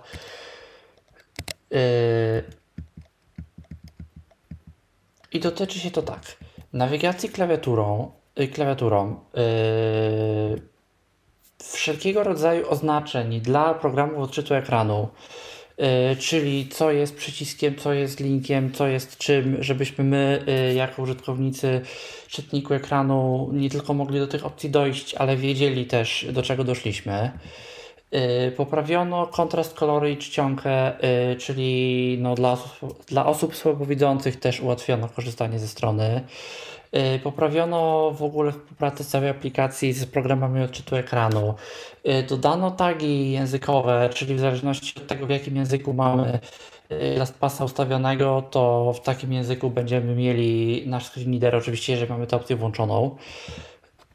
No i twórcy powiedzieli, że to jest tylko początek, to jest pierwszy krok, że oni teraz zauważają, że dostępność to jest coś, co jest potrzebne i oni chcą to robić i oni teraz zaczęli, ale to jeszcze trochę potrwa i no chcą, że oni uważają, że oni wiedzą, że z tym dostępnością jeszcze nie jest cudownie, ale oni chcą, żeby z tą dostępnością było lepiej. Więc no, myślę, że to, to, to dobrze, to dobrze, że y, takie, takie informacje są i że twórcy wiedzą, że, że nad dostępnością trzeba pracować. Dobrze, że takie nowości się pojawiają, no i liczymy na więcej. Liczymy na więcej. To się zgadza. No a więcej dostępności jest też w Xboxie. Tak, w, w Xboxie, konsoli. która to rzeczywiście tych różnych usprawnień dostępnościowych coraz więcej ma, ale tam jest problem z kolei, zdaje się, z grami, w które można by było pograć na tej konsoli, żeby one były jakoś fajniej dostępne i żeby rzeczywiście było to fajne. No, The Last of Us to konkurencja, czyli PlayStation. E, ale Microsoft działa w kwestii dostępności. Mm, ta opcja, o której przeczytałem, bardziej przyda się osobom, które mają problemy ze słuchem. E, jest w Xboxie taka funkcja party chat i w tej, y, w ramach tej funkcji w trakcie rozgrywek można sobie rozmawiać między sobą. No i te rozmowy będą y, transkrybowane na tekst w czasie rzeczywistym. Też różnego rodzaju wypowiedzi mogą być generowane za pomocą mowy syntetycznej. Ma być też dostępna opcja TTS. No pytanie w jakich językach, chociaż przypuszczam, że Microsoft akurat tu nie będzie miał problemu z tym, żeby polskiej syntezy syntezy, mm, polską syntezę nam udostępnić, wszak y, mają y, i to nie jeden swój głos, a te niektóre głosy to są naprawdę y, dobrze brzmiące. Także będzie można sobie włączyć te opcje w ustawieniach dostępności konsoli. No i jeżeli komuś będzie to potrzebne, to będzie to rzeczywiście no, mógł z tego skorzystać. Y, też y, dosyć fajna funkcja y, przy okazji tych wypowiedzi tekstowych, bo tu został podany też w komunikacie taki przykład, że jeżeli ktoś na przykład no, ma problem z mikrofonem, to również mu się na przykład przyda ten TTS, który będzie odczytywał wypowiedzi. Także to się rzeczywiście też zgadza takie usprawnienia dostępnościowe tej konsoli się pojawią. One już nawet gdzieś tam chyba w ramach tych y, testowych y, opcji są dostępne, a użytkownicy niedługo powinni y, je otrzymać tak w pełni wszyscy. To teraz news, który troszkę już był tutaj wspominany w pewnym sensie, bo nowości w aplikacjach Paweł przygotował. Jedną z tych aplikacji już poniekąd omówiliśmy, ale nie tylko NVDA Remote człowiek żyje, nie samym NVDA Remote człowiek żyje. No tak, jest też więcej aplikacji, które się okazało, że mają jakieś swoje aktualizacje. Albo wyszły nowe, na przykład wyszła sobie aplikacja MyFinder. MyFinder, brytyjska aplikacja na iOS-a, która mm, została w ogóle tworzona przy współpracy z RNIB, przy konsultacjach i wszystko. Yy, kolejny taki właśnie jakby Seeing AI, czyli rozpoznawanie produktów, rozpoznawanie tekstu, rozpoznawanie obiektów, możliwość wyszukiwania konkretnych obiektów, ponoć około 80 różnych przedmiotów jest wspieranych. Yy, I tak dalej. Nawet chyba jest opcja połączenia z wolontariuszem. Jak już nam AI nie wystarcza, to da się chyba nacisnąć przycisk i tam w jakichś konkretnych godzinach pracują wolontariusze, można się połączyć. Nazywa się MyFinder, jest w Apple Store. Pytanie dobre, czy w polskim, e, ale jest na iPhone dostępna i, i można testować. No i wyszły dwie nowe wersje, uaktualnienia nowe mm, aplikacji. Po pierwsze Bookworm. My o Bookwormie już mówiliśmy, mm, że on tam się rozwija, że mają być w nim różne nowości. No on wyszedł w końcu e, i tam to wszystko jest, o czym mówiliśmy, czyli w sumie opcja ładowania artykułów do przeglądania w takiej formie, w jakiej Bookworm pokazuje, czyli z całą tą strukturą chyba drzewa do nagłówków i, i tak dalej. Możliwość wyszukiwania słów w Wikipedii. E, teraz już 15 formatów jest wspieranych książek. OCR przez Tesseracta i chyba ten wbudowany w Windowsie 10 też. Mm, dużo różnych jakichś takich usprawnień. No tylko jest jeden problem. U mnie to się nie uruchamia. Nie wiem czemu, próbowałem wersji instalacyjnej 64-bitowej, próbowałem e, wersji portable i nie wiem co się dzieje. Nie, nie chce to po prostu działać. Napisałem do autora, czekam na odpowiedź. Może się jej doczekam. Yy, no ja jeszcze jej nie mam. Pożyjemy, zobaczymy. Może coś się uda. Natomiast no, na ten moment niestety jest, jest z tym problem, u mnie przynajmniej. No a druga rzecz, która wyszła to Accessible YouTube Downloader Pro, czyli ten program, który, o którym kiedyś mówiłem, taki arabski klient YouTube'a. E, też się doczekał aktualizacji, znowu działa, bo coś nie działał. Teraz już instalator nie otwiera się po arabsku i program też się nie otwiera po arabsku. E, jest możliwość wyszukiwania playlist, pobierania, ale nie odtwarzania jeszcze kanałów, otwierania też kanałów w przeglądarce. E, jest możliwość odtwarzania wideo na pełny ekran, trochę więcej skrótów klawiszowych doszło. Jest już auto-updater, jest już e, opcja przeskakiwania po wynikach wyszukiwania e, w odtwarzaczu, czyli jak mamy odtwarzanie, to możemy sobie skakać po wynikach do przodu, do tyłu i tak dalej. Mm, I wiele różnych innych takich pomniejszych usprawnień też tam weszło. Warto testować, bo aplikacja się ciekawie rozwija. Ten litewski YouTube też się rozwija, o którym mówiliśmy, tego Hermisa. On nawet dostał opcję ostatnio wyboru karty dźwiękowej w miarę szybko, więc możemy się szybko, nie wiem, przełączyć z naszej jakiejś tam karty, na przykład na wirtualny kabel i sobie w ten sposób puszczać jakieś rzeczy na jakichś komunikatorach. No i tak to mniej więcej wygląda i to chyba wszystkie nowości na ten moment. To w takim razie teraz Mikołaj powie, czym jest Indent Beeper. To jest aplikacja, która ukazała się dzisiaj, publicznie ukazała się dzisiaj. Ja ją miałem okazję testować troszkę wcześniej. Y, rozwiązanie jest bardzo proste y, i przyda się osobom, które mają cokolwiek wspólnego z kodowaniem. Y, mianowicie pozwala na Macu, na każdym możliwym polu tekstowym słyszeć dźwiękiem, jakie duże mamy wcięcie. Y, to, co normalnie y, na Windowsie daje nam NVDA, y, to czego użytkownicy Maca, to co użytkownicy Maca zawsze prosili, bo VoiceOver tego nie oferował, to teraz jesteśmy sobie w stanie osiągnąć po prostu używając zewnętrznej apki. Czego potrzebujemy? Potrzebujemy narzędzia Hammerspoon, które jest takim no, narzędziem skryptowym do automatyzacji sobie y, naszego Maca. Y, do tego potrzebujemy y, no, pobrać z GitHuba, będzie link pod audycją. No i instalujemy to, co pobraliśmy, dodajemy jedną linijkę do naszej konfiguracji. Wszystko jest opisane w, w dokumentacji, wszystko jest opisane na GitHubie. Y, tam gdzie będzie link. Jeżeli sobie coś takiego dodamy, zrestartujemy sobie naszego Hammer Spoona, y, to jesteśmy w stanie y, zrobić tak, żeby nam bez problemu te dźwięki się odtwarzało. No, przydatna rzecz, przydatna rzecz, nie powiem. To zdecydowanie, jeżeli ktoś robi takie rzeczy, to, to na pewno może mu się to przydać, a brakowało tego na Macu. No i teraz mój news, czyli co nowego w Eltenie, bo w Eltenie jak zwykle jakieś tam nowości wchodzą, e, głównie dotyczące konferencji. I tu mam wrażenie, że Elten i Backpack Studio trochę próbują robić, może nie to samo, bo Backpack Studio no to jest rzecz rzeczywiście skupiona na podcastingu, na radiu. Elten no to są po prostu konferencje, niemniej no to są konferencje, które mają sporo różnych dodatkowych możliwości jest chociażby, no nie do końca taki interkom jak w Backpack Studio, ale no szepty, szeptanie do użytkowników można troszeczkę tak określić. W każdym razie y, no teraz na przykład Dawid testuje połączenia się przez przeglądarkę z konferencjami. Tam będzie można bez zakładania konta do konferencji dołączać. Na razie to chodzi, no tak, że w zasadzie nie chodzi i testy trwają i jest, jest wielkie szukanie rozwiązywania problemów.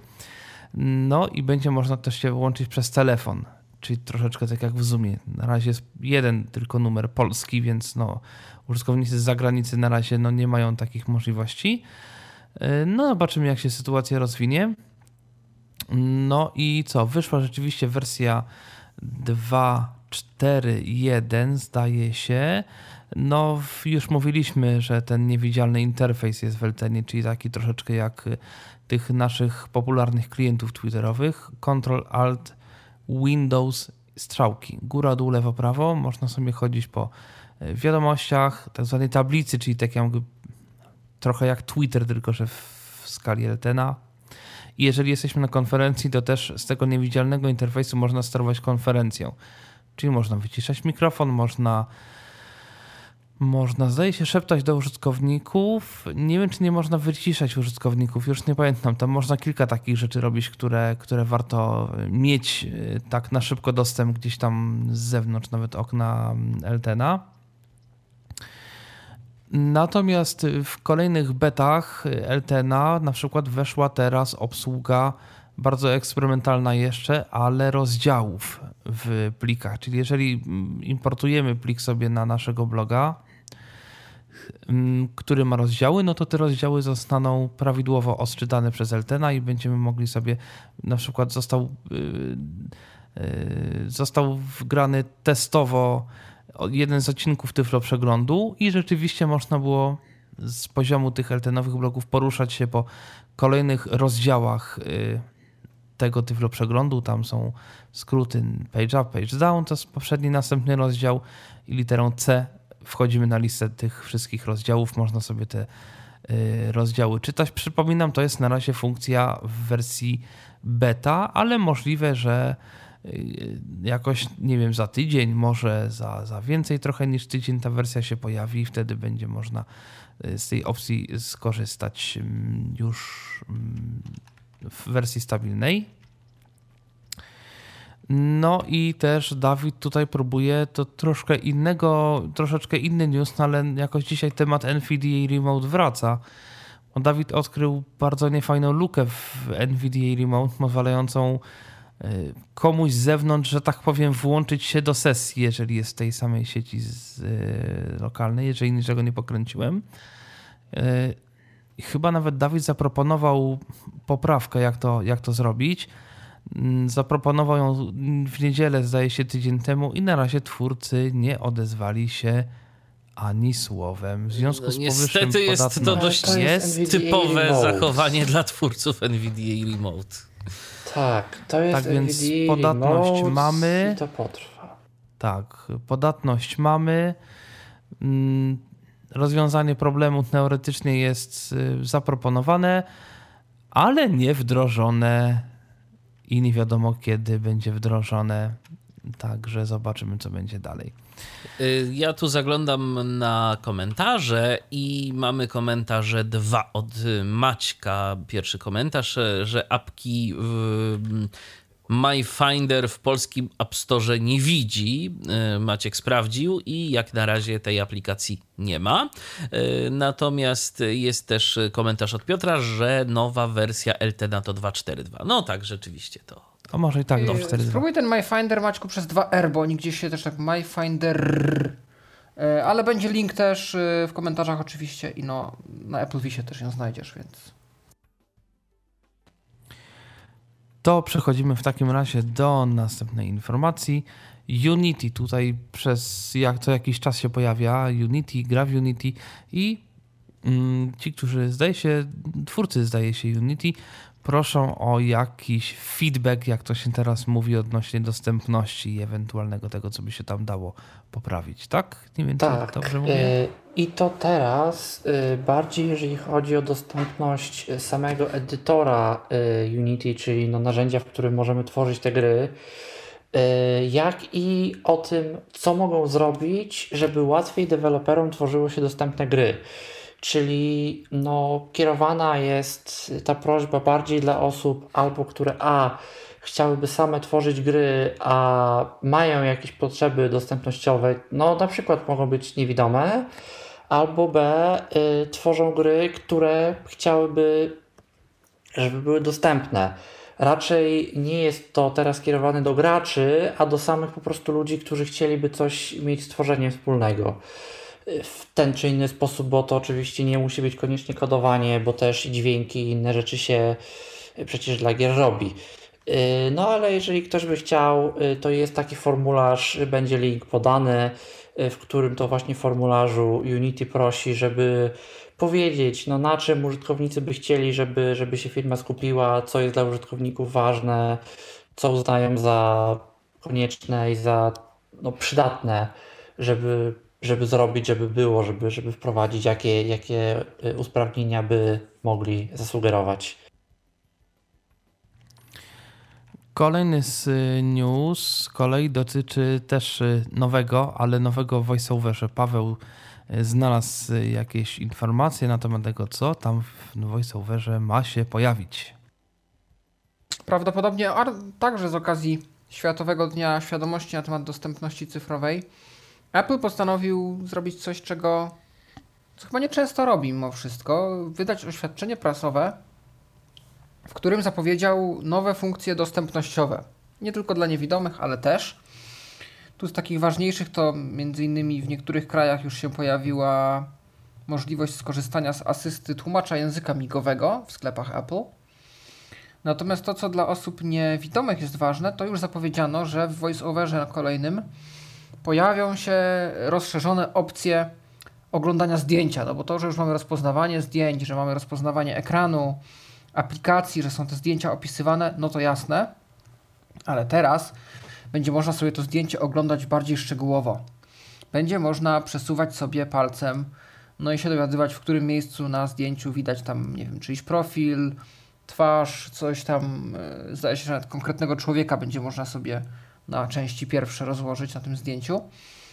Ponoć będzie można nawet te zdjęcia podpisywać, żeby konkretne jakby części e, tego zdjęcia sobie etykietować nawet, że po prostu, nie wiem, przyjadę palcem po zdjęciu i mi powie tam mama, tata, nie wiem czy nos mamy, nos taty też, ale bardzo szczegółowo wręcz będzie dało się po tych zdjęciach y, tymi palcami przejeżdżać. E, Też na przykład był podany, mm, podana sytuacja, kiedy mamy, nie wiem, rachunek, jakąś tabelę na zdjęciu. To będziemy mogli sobie e, właśnie palcem w ten sposób czytać tabelę, łącznie z jej nagłówkami e, od razu ze zdjęcia. No i właśnie to jest ta funkcja, która została na ten moment zapowiedziana dla osób niewidomych. No i to może tylko zwiastować to, że w, pojawią się ciekawe rzeczy w najbliższym iOSie, jeśli chodzi o VoiceOvera, bo to pewnie nie będzie jedyna nowość, jak znamy ostatnie, ostatnie wyczyny Apple. Aczkolwiek ja się obawiam, że niestety z tych dobrodziejstw ogłaszanych przez Apple to będą w pierwszej kolejności mogły skorzystać osoby, które korzystają z angielskiego voiceovera i z iPhone'a w języku angielskim, bo prawdopodobnie tam to zostanie najpierw zaimplementowane. My możemy trochę być tu bardziej poszkodowani, ale obym się mylił. No, pożyjemy, zobaczymy. Przede wszystkim zobaczymy, jak to działa. To, no, potem problem na angielski przestawić to nie będzie, więc już i tak korzystamy z rozpoznawania ekranu. To się zgadza. Ciekaw jestem, kiedy rzeczywiście będzie tak, że różne usługi trzeba będzie przełączyć na angielski, bo znaczy już niektórzy tak robią, ale kiedy to będzie ja robię takie to z zasady popularne. najczęściej. No, ja wiem, ale, Bo to ale nie każdy działa tak lepiej. Mhm. Natomiast y, tu mam jeszcze wiadomość od y, Maćka. Faktycznie jest dzięki dwie litery R y, na końcu zwrócił odpowiedni wynik. To tak a propos MyFindera, jak się okazuje. No to jak Maćku będziesz miał jakieś wrażenia z aplikacji, to się podziel. o którym mówiło się już dawno, dawno, dawno temu i pojawiło się w nowej wersji. To jest PenFriend, Michale. Tak, to jest PenFriend. Y, Mam nawet gdzieś tu w szufladzie y, PenFrienda w wersji pierwszej. Y, To było jakoś chyba w 2008 roku to urządzenie wyszło. Jest Tyflo Podcast, można sobie posłuchać, jak kto ciekawy. A urządzenie doczekało się wersji trzeciej, bo tam jeszcze w międzyczasie wyszła wersja druga. Ale co mamy w tej trzeciej? Otóż odświeżony design urządzenia, ponoć ładniej się prezentuje.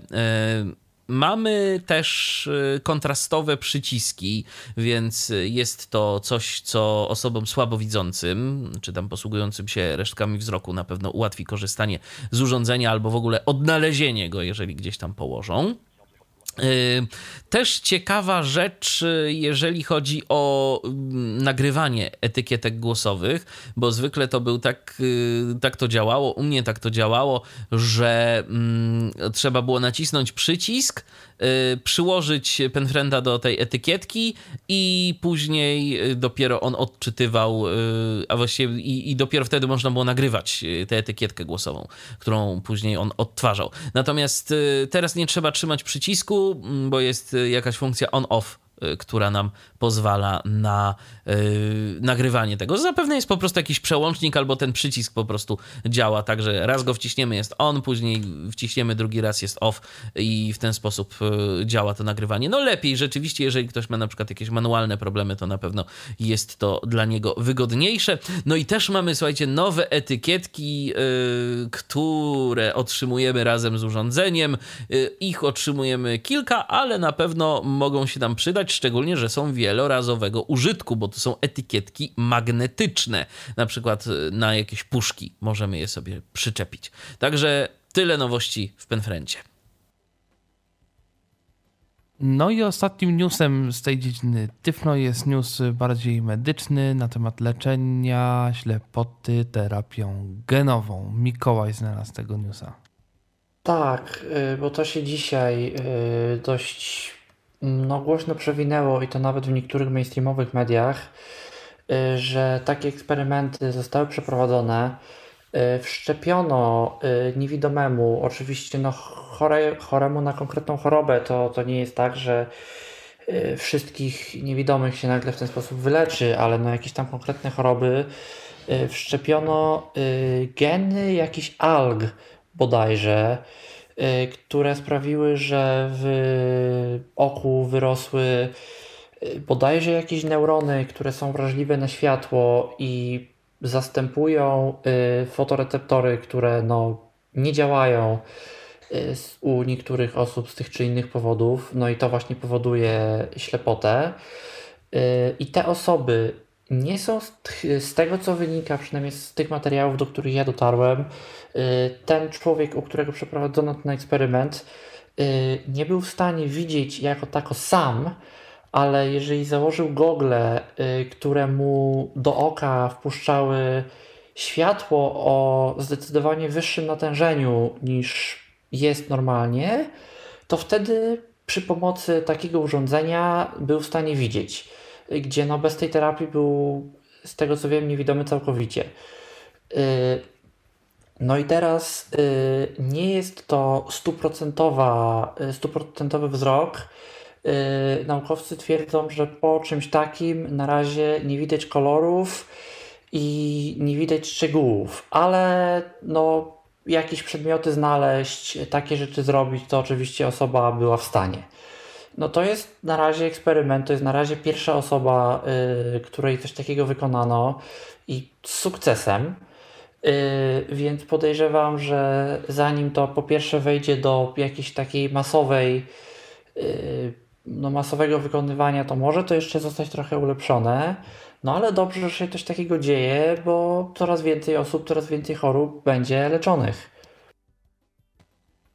To się zgadza. To się zgadza, a ja tu mam jeszcze a propos tych nowości dostępnościowych, jeżeli chodzi o Apple, dwie wypowiedzi od Barbasi za Odry. E, pisze do nas tak. Ciekawą nową funkcją dostępnościową ma być też na przykład sterowanie Apple Watchem przy pomocy gestów ręki bez dotykania ekranu, na przykład zaciskając e, dłoń w pięść czy wykonując inne ruchy. Ma być możliwość dowolnego przypisywania tych ruchów do konkretnych poleceń, czyli na przykład siedząc na ważnym spotkaniu, można będzie zaciskając rękę w pięść dyskretnie odrzucić połączenie przychodzące. Oczywiście podstawa to ma być ułatwienie dostępnościowe dla osób z problemami motorycznymi, ale myślę, że i nie tylko takie osoby zyskają rzeczywiście na tego typu funkcjach. Ja może jeszcze zanim zakończymy dział, e, to dorzucę parę rzeczy Side City. Doleciałem już do końca produktu, więc to ostatnia taka wstawka. okazuje się, że tak. E, Politechnika w Wilnie też pracuje nad jakąś nawigacją wewnątrzbudynkową. Tylko oni się opierają o jakąś opaskę na głowę z czujnikami i jakąś apkę, która ma właśnie pomagać w namierzeniu, nie wiem, czy jakichś nadajników, czy punktów. I pomoc wolontariusza w ostateczności ale za wiele też nie wiadomo, bo to jest bardziej rozpisane w y, kwestii projektu naukowego y, i tam widzę cały jakby zapis załączników do projektu jakiegoś prawdopodobnie unijnego. Natomiast y, dwie rzeczy, które już można kupić, pytanie czy warto, to są klawiatury Bluetooth, jedna brajlowska, druga kuwerty, zaczepiane na magnes jako taki poniekąd futerał na telefon, wysuwane spod spodu.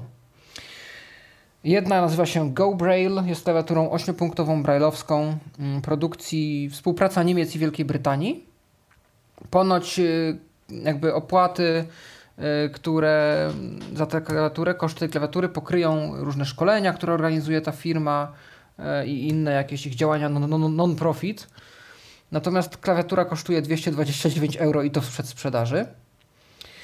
E, zaś Help to Type jest klawiaturą kuwerty, też wysuwaną, też na magnesy. Piszą, że pierwsza haptyczna klawiatura, nie wiem o co chodzi z tym e, i ma być niby jakaś super dla niewidomych. E, nie mam pojęcia. Nie wiem jak ona ma wyglądać i czym ma się różnić, bo klawiatury kuwerty na wysuwane spod telefonu to nie jest jakaś nowość specjalna. One też nie zawsze były zbytnio wygodne, szczerze mówiąc. E, no ale ta jest ponoć jakaś super dla niewidomych. Ciekawe no, na jakiej podstawie, znaczy czym ona się różni od tych, które już są na rynku i również kosztuje 229, ale franków szwajcarskich, natomiast no, kursy są na tyle podobne wymian, że możemy mówić o podobnych chyba y, stopniach cenowych, więc y, no help to type, help2type.com, a tam go, gobraille.de, jakby ktoś chciał. Ja też znalazłem takiego malutkiego newsa, yy, że do limity dorabiania do renty od czerwca wzrosną i to w przypadku renty socjalnej będzie 3977 zł 10 groszy, także już za chwileczkę, już za momencik mam nadzieję przynajmniej, że przebijemy barierę 4000. E, a I oby, potem nie, I oby potem nie spadło, bo to tak lubi później niestety spadać.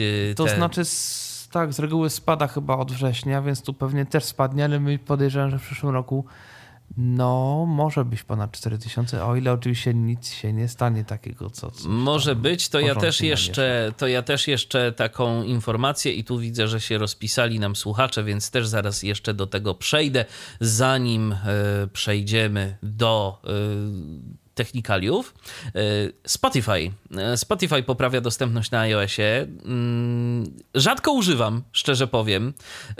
I ciężko mi coś powiedzieć, czy tu rzeczywiście ta dostępność się jakoś bardzo ruszyła do przodu. Natomiast no rzeczywiście aplikacja wygląda całkiem przyjemnie, całkiem wygodnie się jej używa, bo ostatnio o tym czytałem i zajrzałem do niej, więc jeżeli ktoś jakoś tak więcej używa Spotify'a właśnie na iOSie, to może coś powiedzieć więcej, czy, czy jest lepiej, czy to po prostu już tak było. Ale jeszcze jedna ciekawa rzecz.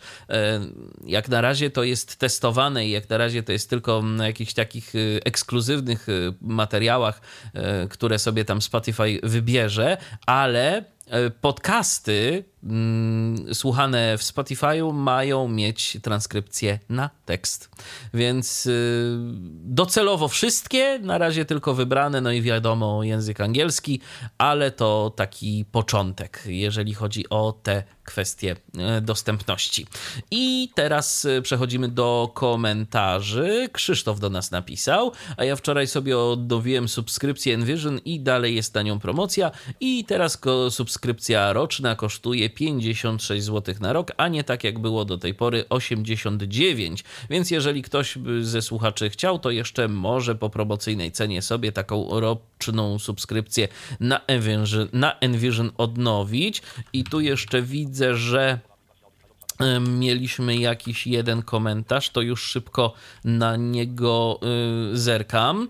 Y, od Maćka mamy komentarz. Również użytkownicy całkowicie sparaliżowani będą mogli obsługiwać sprzęty Apple, gdyż udogodnienie, które jest dziś znane jako sterowanie przełącznikami, będzie pozwalało sterować urządzeniami przy pomocy ruchów gałek ocznych czy dźwięku kląskania, mlaskania i tym podobne. Dotychczas wymagane były urządzenia zewnętrzne, natomiast teraz mają być wykorzystywane sensory zaimplementowane w urządzenia Apple. Basia mnie ubiegła z Assistive Touch, ale grunt, że o tym zostało powiedziane. Pozdrawiam Basię i pozostałych. My też Cię, Maćku, pozdrawiamy, pozdrawiamy Basię i oczywiście naszych wszystkich słuchaczy i słuchaczki. Yy, to, to rzeczywiście tak, y, tego typu funkcje też mają zostać y, udostępnione. Y, no taka maszyneria jak Stephen Hawking kiedyś z niej korzystał, to teraz w zasięgu smartfona tak naprawdę. Już Coś jest. Tak jakby. No. No, ciekawe, ciekawe. No to teraz taki, no chyba znowu news troszeczkę taki mamy dużo i mamy się czym chwalić. Konkretnie Freesound ma dużo i Freesound ma się czym chwalić. Paulina znalazła newsa, więc Paulino, czym to się ma chwalić Freesound? I znowu news taki bardzo drobny, ponieważ Freesound mm, chwali się tym, że ma już pół miliona dźwięków, y, które y, zuploadowali użytkownicy i w związku z tym Freesound postanowił albo zoptymalizować, albo zwiększyć liczbę. W zasadzie nie mam dostępu do technicznych danych swoich serwerów, dzięki czemu będzie działać szybciej i mm, bardziej responsywnie. Przydałoby będzie się. można było pobierać i odsłuchiwać się. dźwięków. Podobno Dlatego- już teraz, y, już teraz ma to działać. Ja w sumie nie sprawdziłam, y, ale, ale tak, zgadza się, że to momentami potrafi bardzo wolno działać. To ja tylko przypomnę, czym jest Freesound. Freesound, no, trochę jak nazwa wskazuje, to jest biblioteka no, przeważnie darmowych dźwięków. One nie zawsze są darmowe dla wszystkich, że tak powiem. Dlatego, że tam jest kilka licencji, na których można te dźwięki y, no, dystrybuować. To znaczy jest y, licencja no, taka, że można w zasadzie je pobierać, y, włączać do różnych swoich rzeczy. Nic nie trzeba z tym robić, dziękować, nic. Po prostu bierzemy dźwięki i robimy co chcemy. Jest licencja, no bierz, ale podziękuj i wspomnij o twórcy. I jest licencja, że do, tak, oczywiście bierz dźwięki, ale tylko jeżeli ten produkt, do którego go bierzesz, jest darmowy. W przeciwnym wypadku, no, nie można. Yy, I tych dźwięków jest, no właśnie, pół miliona. Yy, Co jest ciekawe, dlatego że jak patrzyłem sobie te ID, że tak powiem, wielu dźwięków, bo one jak się pobierają, to one z reguły się, to one zawsze się pobierają z ich numerkiem, to ten numerek 500 tysięcy już był jakiś czas temu. Chyba z rok temu już widziałem 500 tysięcy. ale możliwe, że nie, coś tam jest skasowane, możliwe, nie wiem co, w każdym razie w każdym razie no te dźwięki, widocznie teraz jest te pół miliona. Bardzo fajna strona, bardzo fajnie się na niej szuka. Dość często są te tam dźwięki, można znaleźć tam dźwięki naprawdę w wysokiej jakości porównywalne do różnych profesjonalnych bibliotek, nie raz i nie dwa. I jak czytałem czasami, jaki sprzęt niektórzy mają do nagrywania tych dźwięków, no to no naprawdę najwyższa półka. I to, co my tutaj mamy często, gęsto z tych rejestratorów, to jest nic w porównaniu do tego, co niektórzy, mm, czego niektórzy używają do nagrywania tych dźwięków. To są naprawdę grube tysiące i nawet nie to, że złotych, tylko dolarów i mm. fajnie, że dysponując takim sprzętem chcą się dzielić za darmo. Tak, to znaczy myślę, że to jest y, też często tak, że nagrywają jakieś tam dźwięki powiedzmy do jakichś dużych bibliotek, ale takie dźwięki jak są powiedzmy, nie wiem, idą przez las, no to wrzucą to na freesounda albo jakiś kot pije wodę albo tam coś. Niech mają ludzie. Tak, albo w ramach promocji niektóre, niektóre firmy wrzucają jakieś tam swoje dźwięki. Tak. Jakieś niektóre, także no... To jest w ogóle ciekawe, jakie ludzie mają zainteresowania przeciekawe, bo jeden z, jedna z osób z społeczności niewidomych, bardziej, bardziej międzynarodowej, na przykład ma konto na Freesoundzie, na którym wrzuca absolutnie tylko i wyłącznie różne odgłosy zamykanych lub otwieranych drzwi. A ja z kolei, y, jak już mamy się tak dzielić, to jak robię memy i czasami jakichś śmiechów potrzebuję, to idę na Freesound i szukam. Ale mm, na przykład jest też takie konto Miasto Dźwięków i tam są wrzucane takie dźwięki e, tła z różnych miejsc. To chyba najczęściej z Poznania i z Warszawy są dźwięki. Już nie pamiętam, ale faktycznie jak chcemy zrobić jakąś taką realistyczną polską produkcję audio, to to konto nam robi robotę, bo są jakieś kościelne, czy tam jakieś restauracyjne fajne tła, mm, gdzie można wysłyszeć też, jak ktoś coś tam mówi po polsku. Jest Miasto Dźwięków, jest kilka kont i fajnie, że tam można po tagach jeszcze e, szukać tych dźwięków. Jest tak Poland na przykład i można sobie wtedy szukać dźwięków, które ten tag mają. E, ja też niedawno korzystałem z tej biblioteki, gdy robiłem słuchowiska do pracy rok temu. I w zasadzie większość dźwięków, które tam wstawiłem, to są właśnie dźwięki z Freesounda. Kilka zrobiłem swoich, natomiast y, okazało się, że no, spora część szybciej wyszukałem na Freesoundzie, mimo tego, że to nie były takie dźwięki, jakieś tam, nie wiem, zamknięcie drzwi, tylko tam powiedzmy nie wiem, bieganie po śniegu, albo nie wiem, rozrzucanie drewna na opał, czy coś tego typu, e, no to część z tych dźwięków e, no naprawdę była łatwiejsza do znalezienia niż e, gdybym ja miał to gdzieś tam nagrywać, także no fajny jest ten serwis również do takiego wykorzystania pół albo i profesjonalnego czasami nawet, także no, no tak, to, to polecamy. A teraz Mikołaj nam powie, czym można słuchać radia, w zasadzie o tym, że jest nowa aplikacja do słuchania radia. Tak, aplikacja na iOS-a i aplikacja na Maca. Jest to aplikacja uniwersalna, bardzo prosta. Ether, yy, Ether Radio to się nazywa, polska swoją drogą aplikacja. Y, no, niewiele jest tutaj do powiedzenia. Mamy aplikację, mamy Y, listę stacji rekomendowanych. Możemy sobie na stację kliknąć. Jeżeli sobie na stację klikniemy, y, to stacja nam się włącza i sobie jej możemy słuchać. Y, mamy pole, mamy opcję wyszukiwania stacji, możemy sobie wyszukać stacji. Korzysta to z serwisu bodajże radiobrowser.org. Więc na przykład Tyflo Radio jest, bo sprawdziłem. Jest, da się, można kliknąć, można słuchać. Y, to wszystko y, możemy zrobić w wersji darmowej. Y, mamy wersję płatną jako zakup w aplikacji. Nie sprawdzałem szczerze mówiąc ile. I ta wersja płatna daje nam możliwość dodawania sobie stacji do ulubionych, czyli że jeżeli jakiejś stacji szukamy często, a nie ma jej na liście rekomendowanych, to możemy sobie wpisać, dodać ją raz do ulubionych i nie musimy za każdym razem Y, klikać w pole wyszukiwania i szukać danej stacji. Możemy też oczywiście y, słuchać stacji po adresie URL. Jeżeli tylko mamy taki adres, to, to tam też jest opcja wpisania, wpisania adresu i w tym momencie yy, no, od, otworzy nam się stacja po adresie. Mm, ale ta aplikacja jest naprawdę prosta, y, niewiele tam jest y, i tak naprawdę no, niewiele w takiej aplikacji potrzeba. To jest chyba aplikacja autorstwa Krystiana Kozerowskiego z y, Tak, My zgadza Apple. się. Tak, tak. Ona w ogóle miała ciekawą historię, bo to się zaczęło. Początkowo to był taki chyba eksperyment y, Krystiana w Swiftie. y, Czy uda mu się zrobić aplikację nieoficjalną do odtwarzania Radia Nowy Świat, jak jeszcze Radio Nowy Świat nie miało swojej aplikacji chyba.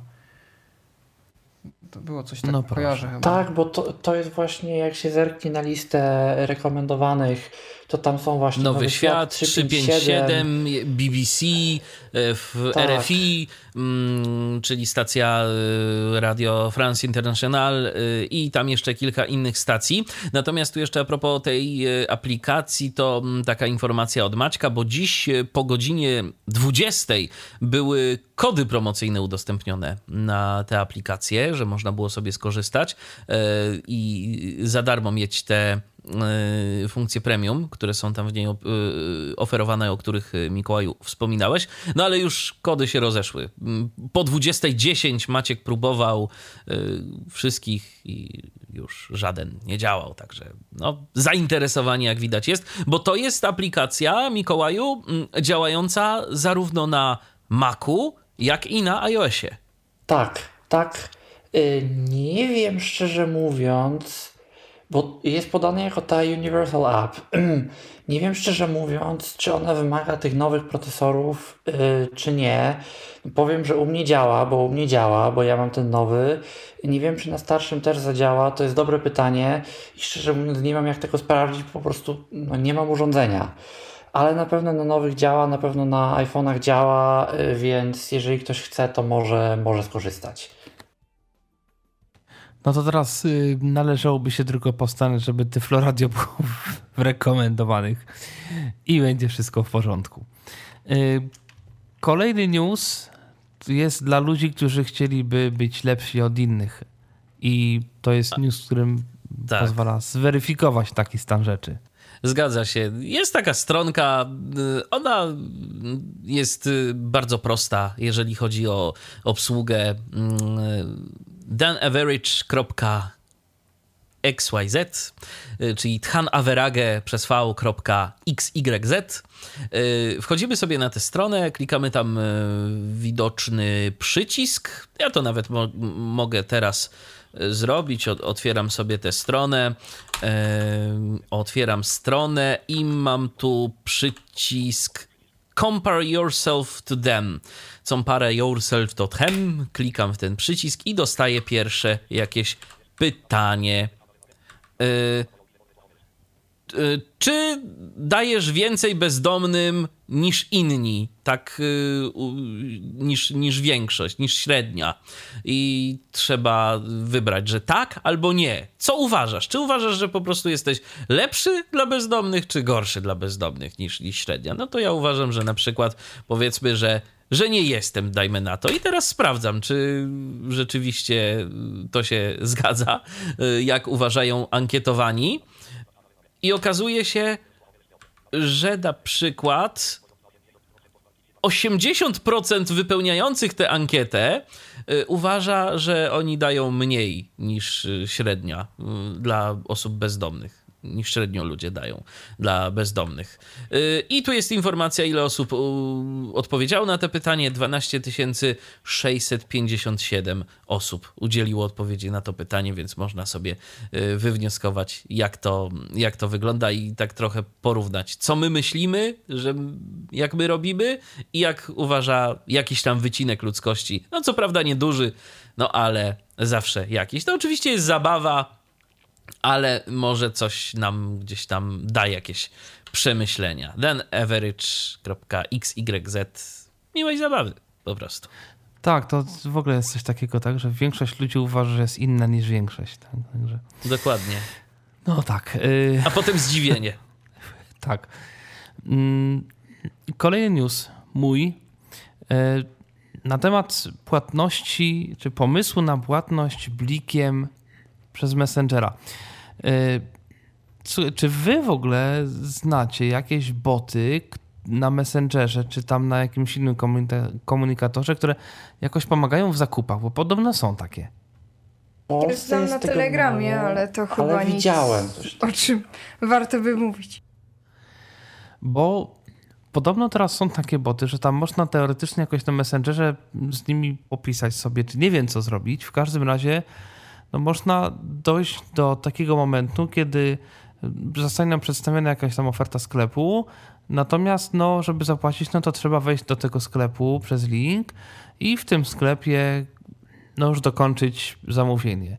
Natomiast no, mamy Blika i Blik pozwala na wygenerowanie jednorazowego, wiadomo, kodu, którym można sobie no, udostępnić jakiemuś tam sklepowi, żeby sobie no, to zapłacić tak przez, przez wiadome kody z Blika. No i firmy TPay i Kodabots, to się jakoś tak te firmy nazywają, no, zaczęły współpracować w taki sposób, żeby można było cały proces zakupowy zamknąć w Messengerze.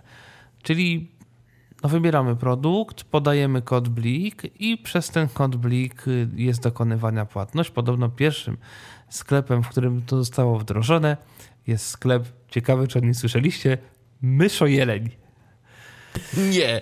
Tak, Co tam można kupić? Myszo Jeleń. Nie mam nie mam pojęcia.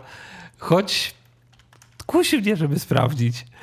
Ale to Także... też jest ciekawy zabieg marketingowy, nie? Bo teraz my wszyscy sprawdzimy, co to jest za sklep. Owszem, owszem. Myszo jeleń. No to może już jest czas na zakupy, ale no właśnie, czy to już czas? O tym nam powie Paulina i na co czas i o co chodzi. No jeżeli, jeżeli yy, notujemy sobie to kiedy mamy iść na zakupy w kalendarzu, to tak, to wtedy nam się ta aplikacja przyda, bo nasza aplikacja, no aplikacja webowa. Też taka malutka stronka, mm, którą się pisze easytime.app, ishittime.app. Mm, tam się wchodzi, logujemy się mm, swoim swoim kontem Google'a, żeby móc e, kalendarz tam zaimportować, ale nie musimy, bo mamy też, e, w sensie nie musimy tego m, robić, żeby to przetestować, bo mamy też e, taką demówkę, na której jest jakby taka mm, taka testowa ramka. Jest przycisk Enable Accessibility. Jak się w to kliknie, no to mamy jakieś tam, e, jakieś wydarzenie Team Lunch z, z emotką brokuła. Mamy Accessibi. o nie, nie, nie. To nie jest dobry pomysł.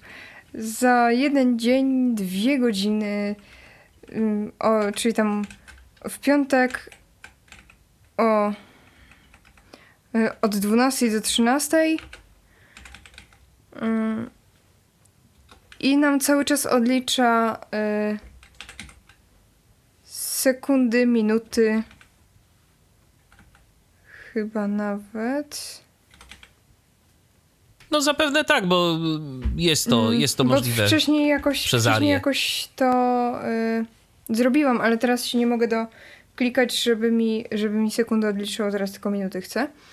Mm, ale jest to przydatne wtedy, kiedy na przykład chcemy sobie E, ustawić, e, chcemy nie przegapić e, wydarzenia, a równocześnie zagospodarować cały czas, który nam został do niego.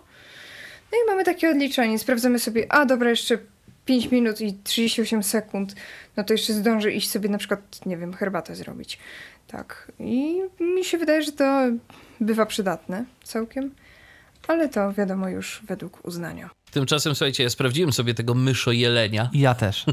Ubrania dla dorosłych i dzieci, kubki, ja też. eko, torby i wlepki. Ja widzicie, jaka to... Tak, i to jest sklep dla fanów myszo jelenia, bo to chyba wszystko jest z myszojeleniem. Z myszojeleniem. A, to jest w ogóle jeszcze, jeszcze ciekawiej. Natomiast... Trollololodev będą też sprzedawać botem. Dlatego, no dlatego mówię, że to jest zabieg marketingowy niesamowity. Dokładnie. Nie ma to jak nazwa po prostu. Natomiast mamy jeszcze kilka komentarzy. Mm, jest, jest od Maćka komentarz a propos aplikacji Ether. Ether w przyszłości jest też mm, planowany na Apple Watch. Swoją drogą y, słucham teraz tej apki Tyflo Radia. Całkiem spoko jest. Moim zdaniem dużo mniej y, prądożerna niż TuneIn. Apka działa na starszych procesorach, gdyż w Mac App Store jest normalnie dostępna. To jest jedna rzecz. I mamy jeszcze od Barbasi za Odry y, no, dość e, ważną, myślę, informację. Nie wiem, czy mówiliście w ostatnich tygodniach coś o tym potężnym e, wycieku danych z Facebooka. Myślę jednak, że tak czy siak ostrzeżeń nigdy za wiele. Chodzi o to, że ataki naciągaczy i wyłudzaczy stają się teraz bardziej konkretne i spersonalizowane, bo oszuści mają więcej naszych prywatnych danych. I tu Basia dzieli się z nami swoją historią. Sama w zeszłym tygodniu odebrałam telefon rzekomo od firmy, mm, a właściwie linii lotniczych Emirates, gdzie osoba po drugiej stronie łącza wiedziała i w jakim języku ze mną rozmawiać, a na domiar złego od razu zwróciła się do mnie moim prawdziwym imieniem i nazwiskiem, pytając, czy rozmawia z panią taką, a taką. Tak więc, zwłaszcza ci z Was, którzy mają konta na Facebooku, bądźcie szczególnie czujni i ostrożni. Przypomnę, że skradzione z Facebooka mm, dane zawierają imiona, nazwiska, adresy e-mail, numery telefonu, a także daty urodzenia, statusy związków, informacje o miejscach pracy i pewnie jeszcze więcej informacji, e, które użytkownicy sami umieszczali na portalu. To ja tu jeszcze dodam, że te informacje nie zawsze są tak kompletne, że to jakoś tak różnie było z tego, co e, czytałem na portalach zajmujących się bezpieczeństwem, że nie zawsze te wszystkie informacje e, tam się pojawiają w połączeniu z konkretnymi konkretnym użytkownikiem, ale rzeczywiście trzeba uważać. Też ostatnio na przykład y, na YouTubie Niebezpiecznika y, pojawił się taki film, y, w którym było pokazane, jak to banki do nas dzwonią i podszywają swój, podszywają się różnego rodzaju cyberprzestępcy pod konkretny bank i to jest szczególnie ważne dla tych, którzy mają na przykład wpisaną infolinię swojego banku w kontakt fakty, bo w takiej sytuacji można, mm, i to nie jest jakoś bardzo e, problematyczne, można mm, sobie, można się podszyć pod dowolny numer w zasadzie. E, operatorzy nie bardzo mogą cokolwiek z tym zrobić, ale w tym momencie, kiedy mamy numer naszej, naszego banku wpisany w kontakty, no to mamy, że dzwoni do nas na przykład bank PKO. I to jest ten numer to jest ten konkretny numer, z którego do nas y, ci cyberprzestępcy dzwonią. Oni de facto oczywiście dzwonią z jakiegoś tam innego numeru, ale nam się wyświetla y, taki właśnie, a nie inny, więc tu trzeba być naprawdę bardzo ostrożnym. Szczególnie y, trzeba uważać przy okazji instalowania jakichś aplikacji do kontroli zdalnej. Niby to, że nam ludzie z tego banku chcą pomóc, bo zanotowano jakąś podejrzaną aktywność na naszym koncie, jakieś przelewy i oni teraz oczywiście nam będą pomagać. Nie, absolutnie nie zgadzajmy się na coś takiego, nie instalujmy żadnych aplikacji, nie podawajmy żadnych danych, których oni sobie od nas życzą, bo po prostu to są oszuści i jedyne co uzyskamy to mniejszy stan naszego konta i to zdecydowanie mniejszy stan. Jeżeli mogę. Mhm. Jest też opcja, jest taka strona Have I been PWN ed, czyli h a v e i b e n p w n e d.com i tam możemy wpisać hasło to jak hasło, ale możemy wpisać też numer telefonu swój i, i adres mailowy. Y, I adres mailowy też. I możemy sprawdzić, czy to nie jest gdzieś w, jakimś, w jakiejś bazie wycieków. I, I dostaniemy, jeżeli, i, i dosta, dostajemy wtedy, jeżeli, jeżeli tak, jeżeli wpiszemy nasz adres mailowy, tak, to alert. tak, to będziemy dostawać, jeżeli nasz adres mailowy się pojawi w jakiejś bazie, e, to wtedy dostaniemy informację, że słuchaj, twoje e, dane znajdują się w tym, a w tym wycieku i będzie konkretna informacja, z jakiego serwisu to jest wyciek. I rzecz jest w tym, że jak właśnie zauważymy, że gdzieś to jest w jakimś wycieku, to bądźmy bardzo czujni, bo tych ataków się robi coraz więcej. Ja myślę, że wyciek jak wyciek, ale jest jeszcze druga forma, czyli podpinanie zewnętrznych aplikacji do Facebooka, które go kontrolują, typu na przykład, y, no bo ja wiem, mm, y, kliknij w link i dowiedz się, y, kto nie może przestać o tobie myśleć. No i okej, okay, fajnie, mamy fan, bo losuje nam się osoba z Facebooka i mamy powiedziane, że ktoś tam, a ktoś tam nie może przestać na nas myśleć. Z prawdą to oczywiście nie ma nic wspólnego. Jest to po prostu losowany nasz znajomy z Facebooka, a przy okazji daliśmy aplikacji dostęp do pewnych danych o nas na Facebooku, które mogą być yy, przejęte w niefajny sposób. Na przykład yy, później możemy zacząć yy, nie swoimi rękami wysyłać do znajomych y, wiadomości o treści hej, y, a to nawet ja dostawałam hej Paulina, sorry, że zawracam ci głowę, ale wiesz jak jest, czy mogłabyś zagłosować na mnie w konkursie takim a takim. Y, a później, ja myślę, że to jest drugi etap tego samego, mm, tego samego procederu, wstawiamy na losowe grupy czy gdzieś tam mm, na losowe miejsca na Facebooku stron, y, posty udostępniające linki z fake newsami o tym, że na przykład w jakimś Dzień Dobry TVN czy w innym y, programie telewizyjnym były osoby, które pochwaliły się tym, jak, za, jak y, zarobiły duże pieniądze na, na kryptowa, tak, na kryptowalutach. kryptowalutowych. I szczerze mówiąc, ja się chciałam zabawić y, w sprawdzenie, co to jest ale uchroniła mnie przed tym cybertarcza orężu, więc co by nie mówić, no nigdy tej tarczy, a nie, przepraszam, raz, raz wcześniej zobaczyłam, ale już nie pamiętam w jakich okolicznościach, ale faktycznie jak przyjdzie co do czego, to ta cybertarcza mnie ochroniła. A w sumie zastanawiam się, co to było. Ale tak, bądźmy czujni, taki jest apel.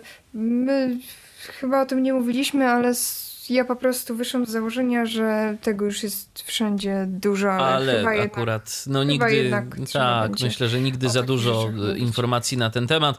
E, mówiliśmy o tym Paulino przy okazji tego, że do, e, do nas, do, do Polaków e, zaczynały być rozsyłane jakiś czas temu SMS-y mm, z A, informacją okay. o paczce. Zapomniałam. Też mhm. zresztą właśnie z niemieckich numerów bardzo często te SMS-y przychodziły, co ciekawe. Także to tam też y, nasi zachodni sąsiedzi dosyć y, mocno musieli ja przykład, zostać poszkodowani.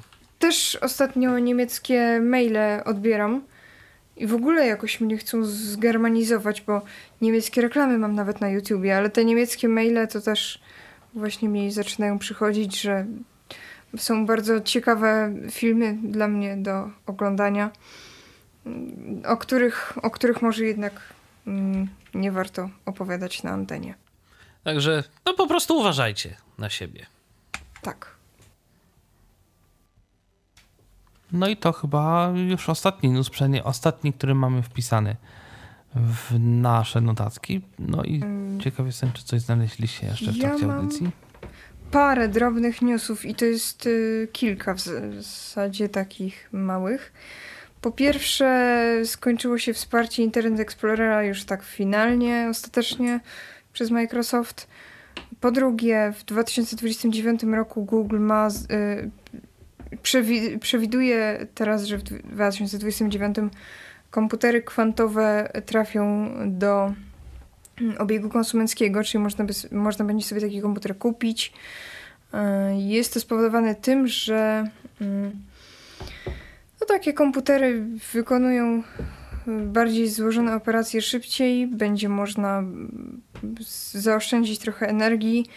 E, I już kampus do pracy nad tymi komputerami jest e, otwarty i można go zwiedzać e, online. Pewnie dla nas jest to niedostępne, ale w sumie nie sprawdzałam. Trzeci taki news to jest promocja Fine Readera. Na pewno jest na Androida, bo E, przed chwilą mi mignęła. E, jest e, zamiast 60 dolarów jest 29. Ale nie wiem, czy jest na jakikolwiek inny system, bo mignęło mi w zbiorczym zestawieniu promocji właśnie na aplikację na Androida. I to chyba tyle z takich newsów małych. Jeszcze co do tego Internet Explorera, to on zniknie w ogóle z kompilacji tak. Windowsa 10 w przyszłym roku. To taka jeszcze ciekawostka, e, jeżeli o to chodzi. E, zaglądam do wypowiedzi naszych e, słuchaczek i słuchaczy. Aga się pyta, czy wspominaliśmy o dostępnościowych nowościach na Apple Watcha. Tak, wspominaliśmy o tym. Konkretnie to nasza słuchaczka nam tu jeszcze podpowiedziała tę kwestię, Barbasia. Maciek napisał do nas. No cóż, ponoć partia rządząca również rozdawała na Twitterze kryptowaluty. Prosili o wszystkie jednostki walutowe i zapewniali o potrojeniu majątku. Nie muszę chyba dodawać, że to oszustwo. No, raczej. Szkoda. A, jeszcze mi się jeden news przypomniał a propos rządu i ten news już jest legitny. E, mianowicie będzie loteria e, dla osób, które się zaszczepiły bądź zaszczepią na koronawirusa. E, loteria zostanie uruchomiona w lipcu, bodajże pierwszego. I będzie to działało tak, że można wy, y, dla co dwutysięcznej osoby, która się zaszczepi, jest tam chyba 50 tysięcy złotych. Jakieś losowanie samochodów, y, hulajnóg, nie pamiętam już szczegółów, ale y, osoba zaszczepiona ma cztery szanse na zdobycie wygranej. A ja to się mm. tylko tak zastanawiam przy okazji takich loterii, że ludziom po prostu nie zależy na własnym zdrowiu, że to ja, bo to oczywiście też w Stanach Zjednoczonych, ja oczywiście wiem te wszystkie antyszczepionkowe y, różne, różne mm. głosy, które się pojawiają, ale ja tak sobie myślę i tak się naprawdę zastanawiam, że ludziom po prostu nie zależy na swoim zdrowiu yy, i trzeba ich do tego, żeby gdzieś tam po prostu zwiększyć swoją odporność, to trzeba jeszcze zachęcać rozdając coś. To, to mnie nie przestanie zadziwiać ja myślę, a ja myślę, jaki profil przeciętnego Polaka ma w głowie rząd, który myśli, że dzieci będziemy produkować za pieniądze i szczepić będziemy się za pieniądze. To znaczy nie, no akurat wiesz, to, to, nie, jest, e, to nie jest e, wcale nowość, bo w Stanach Zjednoczonych te loterie szczepionkowe to, to już są i one tak, tak, i jak najbardziej to działa i, i, i, są ludzie rzeczywiście szczęśliwi, że coś tam mogą wygrać. Nawet jakieś takie niewielkie rzeczy, tylko na większą skalę. Gdzieś tam ostatnio o tym mhm. czytałem.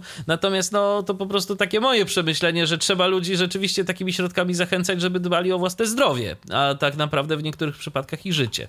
E... Słuchajcie, tak, szczepionki szczepionkami, ale powiem wam szczerze, to z mojego podwórka e, znowu mi przesunięto termin szczepienia i to chyba nie jest całkiem tak, że ludzie się nie chcą szczepić. To... Dostałem dzisiaj SMS-a, że moje szczepienie zostało przesunięte, miało być jutro, będzie przesunięte na poniedziałek a nie wiadomo, czy znowu czegoś nie przesuną. Więc to nie jest chyba tak, że ludzie się nie chcą szczepić. Ale tych szczepionek prostu... przynajmniej niektórych typów nie ma, tak, bo tam znowu były jakieś obsuwy, jeżeli o to chodzi. Natomiast mamy słuchacza, który się do nas e, no, dobija, dobija i dobić się nie może, ale tym razem się udało.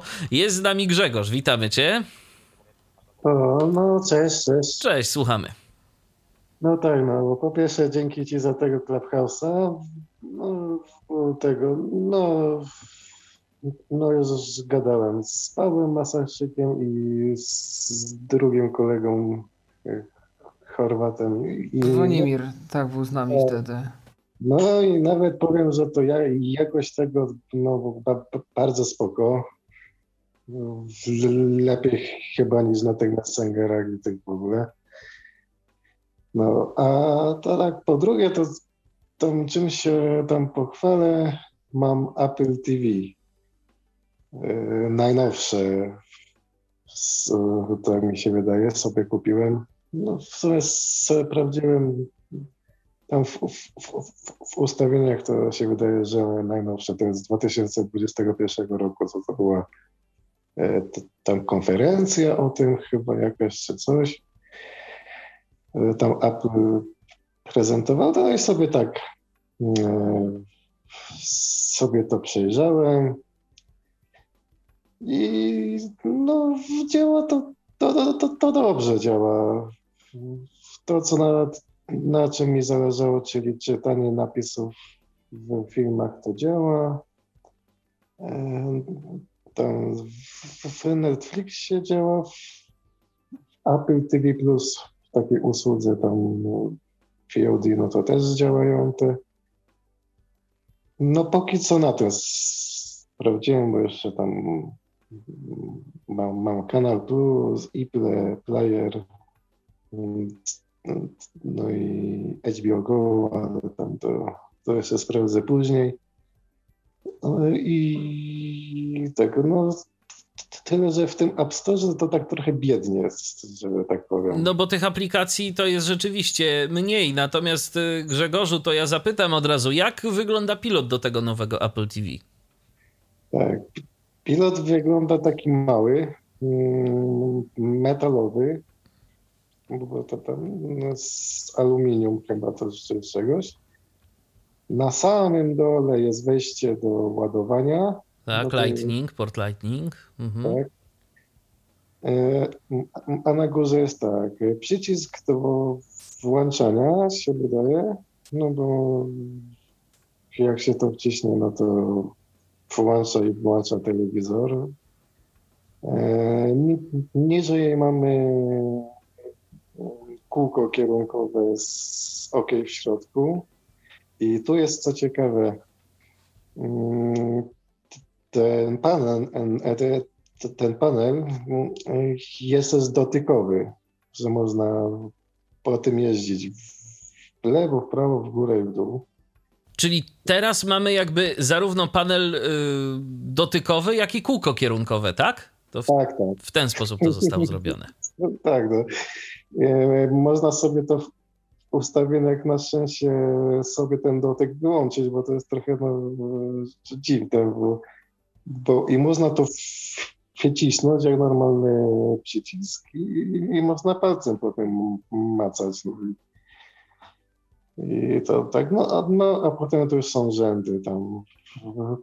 Pierwszy przycisk to jest chyba wstecz, mm, trzykrotne przyciśnięcie włącza i wyłącza voiceovera.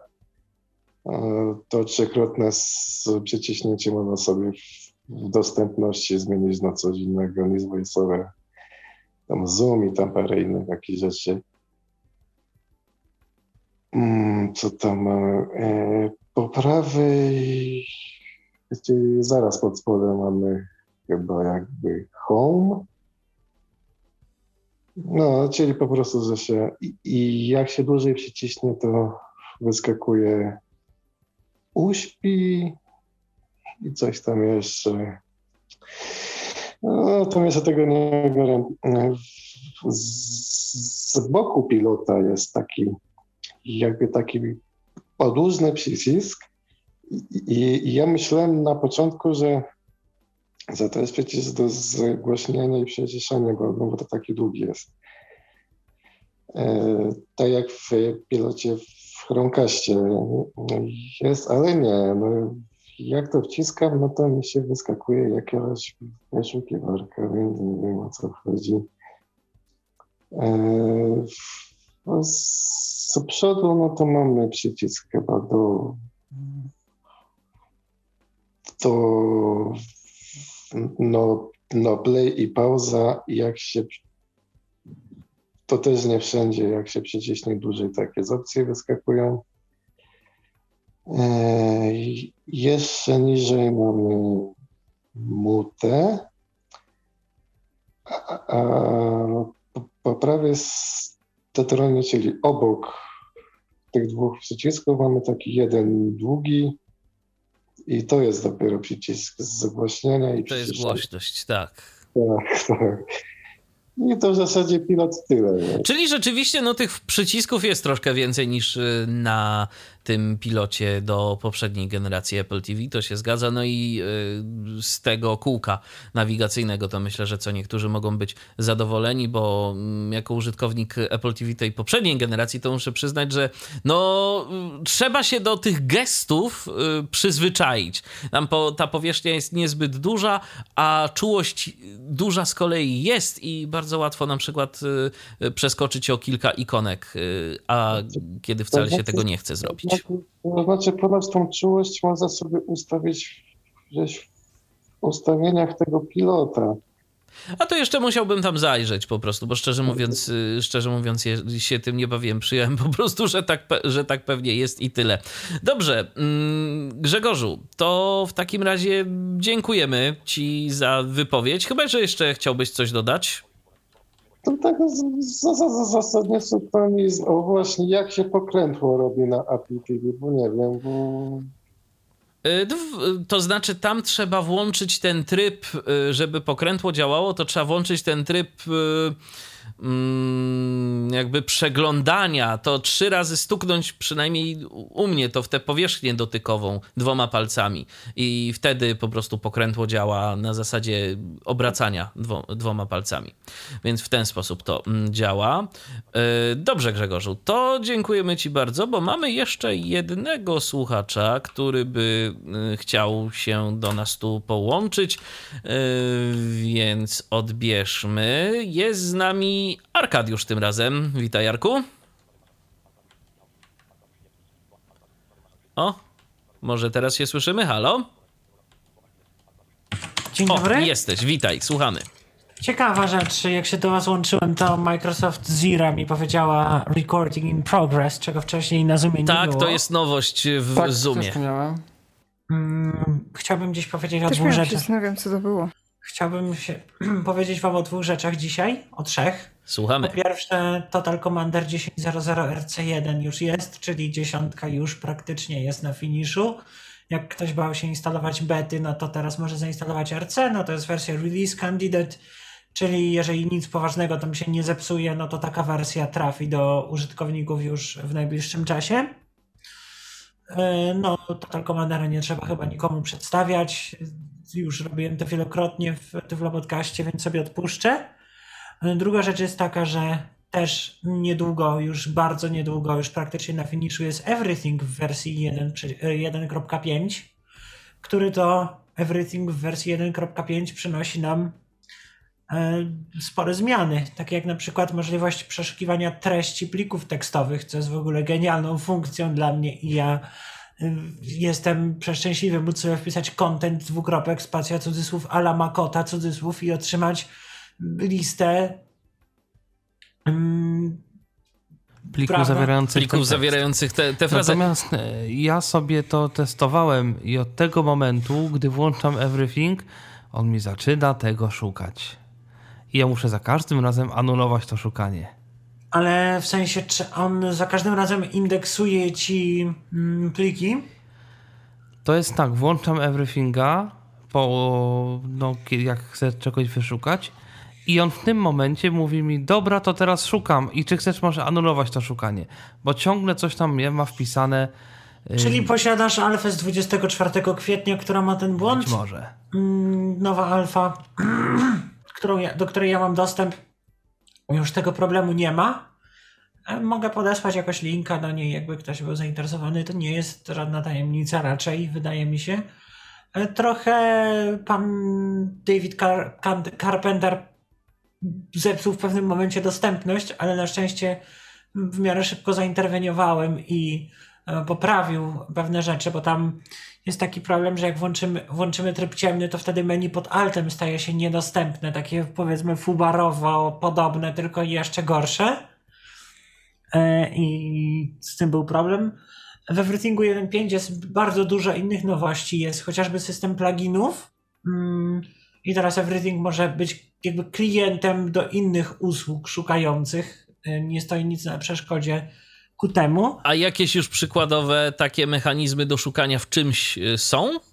Nie. Przykładowymi pluginami to jest ten serwer EDB, czy tam ETP, no ten jego serwer wymiany plików. Przykładowymi plugina, przykładowym pluginem jest też szukanie jakieś po sieci, ale jeszcze nikt nie napisał. Everything to jest wbrew pozorom bardzo niszowe narzędzie, co w sumie mnie dziwi, bo jak gdybym szczerze był mówiąc, szczerze mówiąc, mnie też, bo ja sobie nie wyobrażam korzystania z komputera już bez tego programu, odkąd go zainstalowałem. To... Ja Everythinga noszę zawsze na pendrive'ie, jak gdzieś idę, bo... Wiesz co, ale to chyba my jesteśmy mimo wszystko dość niszową grupą. Bo pamiętajcie, że spora część ludzi, którzy ma komputery, nie mówię o informatykach, tylko o szarych kowalskich, no to co mają na komputerze? Przeglądarkę i może coś do chmur. W sumie w Dropboxa. dzisiejszych czasach. I w w dzisiejszych czasach plików raczej nie mają na komputerze. Ja no muszę wam fakt. powiedzieć taką jedną rzecz. Ja nie wiem, czy mówiłem, y, chyba, chyba w rozmowie gdzieś tam prywatnej, ale to się podzielę y, ze słuchaczami y, tym. Jak ja na przykład dodaję załączniki do poczty, jak chcę dodać jakiś plik, to ja sobie mm, no, otwieram sobie everythinga, wpisuję nazwę tego pliku, który chcę dodać. Enter, Ctrl C. Do, dokładnie, tab nawet bardziej, Ctrl C, dodaj załącznik, Ctrl V, Enter i, i plik jest dodany. Ja też tak, ja też tak, ja też tak robię i po prostu nie mogę, nie wyobrażam sobie inaczej y, robić. Także Total Commander Everything to są programy, które niedługo uzyskają nowe wersje. Obydwie przełomowe na swój sposób. Mm, Jeszcze chciałem powiedzieć o tym, że ukazała się, nie wiem czy mówiliście, bo niestety nie mogłem słuchać Tyflo Przeglądu dziś, więc jak mówiliście, to mnie zastopujcie. Wyszła, ukazała się beta TeamTalka e, 5,8 5.8 i ci, którzy się bali tego, to ju- już się to spełniło. Apokalipsa się zaczyna. TeamTalk 5.8 portable.zip, ale TeamTalk 5 Classic 5.8 portable.zip nie istnieje. Czyli TeamTalk Classic faktycznie spada z rowerka. Teraz y, kolejna rzecz, o której chciałem powiedzieć, to nowości w moim ukochanym Chengdu w ZDSR-ze.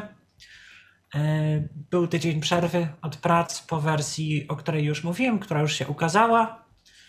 I teraz trwają prace nad nową wersją, która to ma za zadanie poprawić dostępność z powiedzmy frameworkami firm trzecich, takimi jak Qt czy jakieś WX-y, jakieś tego typu programy Java. I na pierwszy ogień wzięliśmy się za Qt. Udało się rozwiązać ekipie deweloperskiej problem, który nękał użytkowników niewidomych Qt od niepamiętnych czasów, czyli problem nawigacji w polach edycji Qt i problem nawigacji w widgetach webowych Qt, zarówno Qt4, jak i Qt5. Zmiany dotkną jeszcze wsparcie programów Java, mm, bo tam też jest dużo do poprawy w ZDSR-ze, e, więc można się spodziewać e, poprawek. Ingerencja w ten system obsługi kontrolek jest dość głęboka, to też zakładam, że w tej wersji 1.6.2.1 P2, bo ZDSR ma tak numerowane wersje, te błędy mogą jakieś się pojawić nowe w związku z tym praktycznie przepisaniem obsługi kontrolek. Niemniej jednak y, mam szczerą nadzieję, że to przyniesie zamierzone rezultaty. Jak na razie udało się na przykład zrobić tak, żeby udało się chodzić po polach edycji w TeamSpeaku, y, gdzie w, po polach edycji prawda, czatu, czy po drzewku uprawnień. Jeżeli ktoś zna program TeamSpeak, to wie, że nawet król Joss sobie nie radził z tym. Więc to tak się powolutku robi. No i cóż jeszcze można by powiedzieć? Chyba, chyba tyle, jeżeli chodzi o te takie widoczne zmiany w ZDSR-ze na ten czas. Tam dużo, dużo, dużo jeszcze nowego ma się pojawić wkrótce, ale jak na razie priorytetem jest y, ulepszenie wsparcia dla tych frameworków firm trzecich, dlatego że umówmy się, aplikacji wyglądających normalnie jest coraz mniej i mniej. I twórcy screenreaderów muszą powoli zacząć rozumieć to i I nadążać. nadążać. A Tutaj tu- ja mam wrażenie, z aplikacjami webowymi, y, to, to, JAWS, to JAWS sobie cudownie radzi, y, dlatego że JAWS jest jedynym screenreaderem, y, dla którego y, można pisać skrypty dla aplikacji webowych. I ostatnio właśnie rozmawiałem z osobą, która korzysta y, bardzo intensywnie i bardzo dużo y, w pracy w firmie z Salesforce'a, y, czyli z takiej aplikacji dla no, działu sprzedaży y, webowej właśnie. I no, ta osoba powiedziała, że ona bez JOSa to sobie z niczym innym pracy nie wyobraża, bo jej napisali skrypty, y, jej napisali skrypty tak, że na stronie jest formularz, w formularzu jest 25 pól, przy czym ta osoba potrzebuje 5 pól, więc tab porusza ją z tymi skryptami tylko po tych 5 polach i ma do wszystkiego przyciski, ustawi się powiedzmy na liście, na linku tam z osobą, z klientem, naciśnie skrót to i JOS od razu powie, ile na tego klienta wydano, kliknie, ile klient przyniósł dochodu, kliknie i nie musi się bawić w szukanie tego po stronach, w takie rzeczy. Więc jeżeli mamy firmę, która albo aplikację, która jest dobrze oskryptowana z tym JOSem, to z JOSem, jeżeli chodzi o czas pracy, jesteśmy w stanie być kilka, kilkanaście razy bardziej produktywni, czasami nawet bardziej produktywni od osób Niż widzących, osoby widzące, tak samo. Tak, bo JOS to jest e, taki program, no do ZDSR-a też się da takie rzeczy robić, jeżeli aplikacje są na elektronie oczywiście, to nie jest problemem. No, ja mam taki, taki niepopularny pogląd, że mm, no, NVDA, mimo tego, co twórcy próbują mówić, jest bardzo w tyle, jeżeli chodzi o, o te, powiedzmy, nowsze technologie. Tu się trzeba zgodzić. I najgorsze jest to w tym wszystkim, bo to nie chodzi o hejtowanie NVDA, bo NVDA jest potrzebny w świecie i nie można powiedzieć, że nie jest. Natomiast twórcy robią, reklamując ten program, przedstawiając go organizacjom yy, i niestety użytkownicy też tacy są. Taka się trafiła baza, powiedzmy, użytkowników NVDA, przynajmniej z tego, co ja zaobserwowałem, że ludzie mówią o tym programie yy, tak, jakby to był, yy, było jedyne słuszne rozwiązanie, czy jedyne rozwiązanie, które posiada jakieś tam szereg funkcji, podczas gdy NVDA jest niestety w tyle. I Bo dla użytkownika domowego Arku to ja mam wrażenie, że jednak to jest y, najlepsze rozwiązanie w pracy. Można dyskutować. Ja wiem. No, można by. W pracy, gdzie jest na to, w pracy, gdzie jest na to budżet, gdzie jest jeszcze ktoś z IT, kto to rzeczywiście oskryptuje takiego JOSa yy, i będzie taki przypadek właśnie na przykład o jakim mówił tu Mikołaj czy coś, to, to myślę, że to myślę, że spokojnie rzeczywiście tu jest miejsce na, jest miejsce na JOSa, ale w przypadku użytkownika domowego yy, oczywiście mogą być jakieś yy, takie szczególne przypadki, natomiast wydaje mi się, że dla użytkownika domowego do pracy y, w takich standardowych przypadkach to, to NVDA w zupełności wystarczy jednak mimo wszystko. To mówię, zależy z czego korzystasz, bo bardzo często jest tak, że są jakieś konkretne aplikacje, które mogą być dostępne, ale z JOSem yy, z JOSem one po prostu działają dobrze, z JOSem one mają skrypty i z JOSem one będą działać po prostu lepiej i szybciej. To nawet Reaper podobno ostatnio, który ma te wszystkie osary i one działają no, i z NVDA i z JOSem, dostał do JOSa jakieś w ogóle dodatkowe skrypty, które na przykład to, to klawiszami kursora na monitorze brailleowskim, to jakieś komunikaty wyświetlają na monitorze brailleowskim, że Oj, jeżeli chodzi o te skrypty Mhm. do Reapera, to pan y, Jim Snowberger y, odwalił po prostu kawał niesamowicie dobrej roboty z tymi skryptami. To jest mistrzostwo świata. A to tak, to Mi- nawet w jednym z Tyflo przeglądów nawet zdaje się o nich wspominałem, że, że są te skrypty do Reapera i tam faktycznie są takie rzeczy, o których ty Mikołaju mówisz. Y, Tam Można... Reaper Reaperem, ale to jest dobry przykład, co można zrobić, na co JOS pozwala i co można. I użytko... tak, i użytko... aczkolwiek to już nie jest do końca domowy, przy, domowy przypadek użycia. No tak. A w, na przykład w Chinach bardzo wiele osób bawi się Reaperem. Dosłownie się bawi Reaperem po prostu w, w domu dla, dla hobby, no nie? I dlatego do ZDSR-a też mm, opowiadałem wam o wsparciu Sibeliusa nowym i e, na kanwie tego wsparcia budowane jest też wsparcie do e, edytora MIDI specjalne Reaperowskiego, który też dostanie kilka ulepszeń tak swoją drogą. No niemniej jednak e, też użytkownicy NVDA na- narzekają, co jest dla mnie kompletnie jakąś farsą na to, że y, nie będę z DSR w to mieszał, żeby była jasność, dlatego mówię o NVDA i JOSie w tym momencie, ale no, użytkownicy NVDA mówią, że e, JOS jest programem, który ma swój własny język skryptowy i dzięki temu jest limitowany.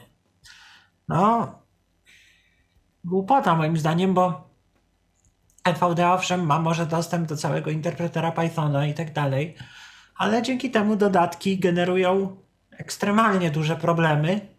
I mimo, że teoretycznie możliwości są większe. Arku, ale po prostu trudniej się te dodatki pisze. Trudniej jest, się je pisze, bo to jest kwestia, bo to jest kwestia dokumentacji, kwestia, kwestia wszystkiego kwestia tak naprawdę. Bra kwestia braku dokumentacji. No właśnie. Okay. Ale... Może nie powiem nic odkrywczego i nowego, ale przynajmniej podsumowującego. Dla mnie dyskusja na temat JOS czy NVDA ma taki sam poziom i sens, jak dyskusja Windows czy Linux.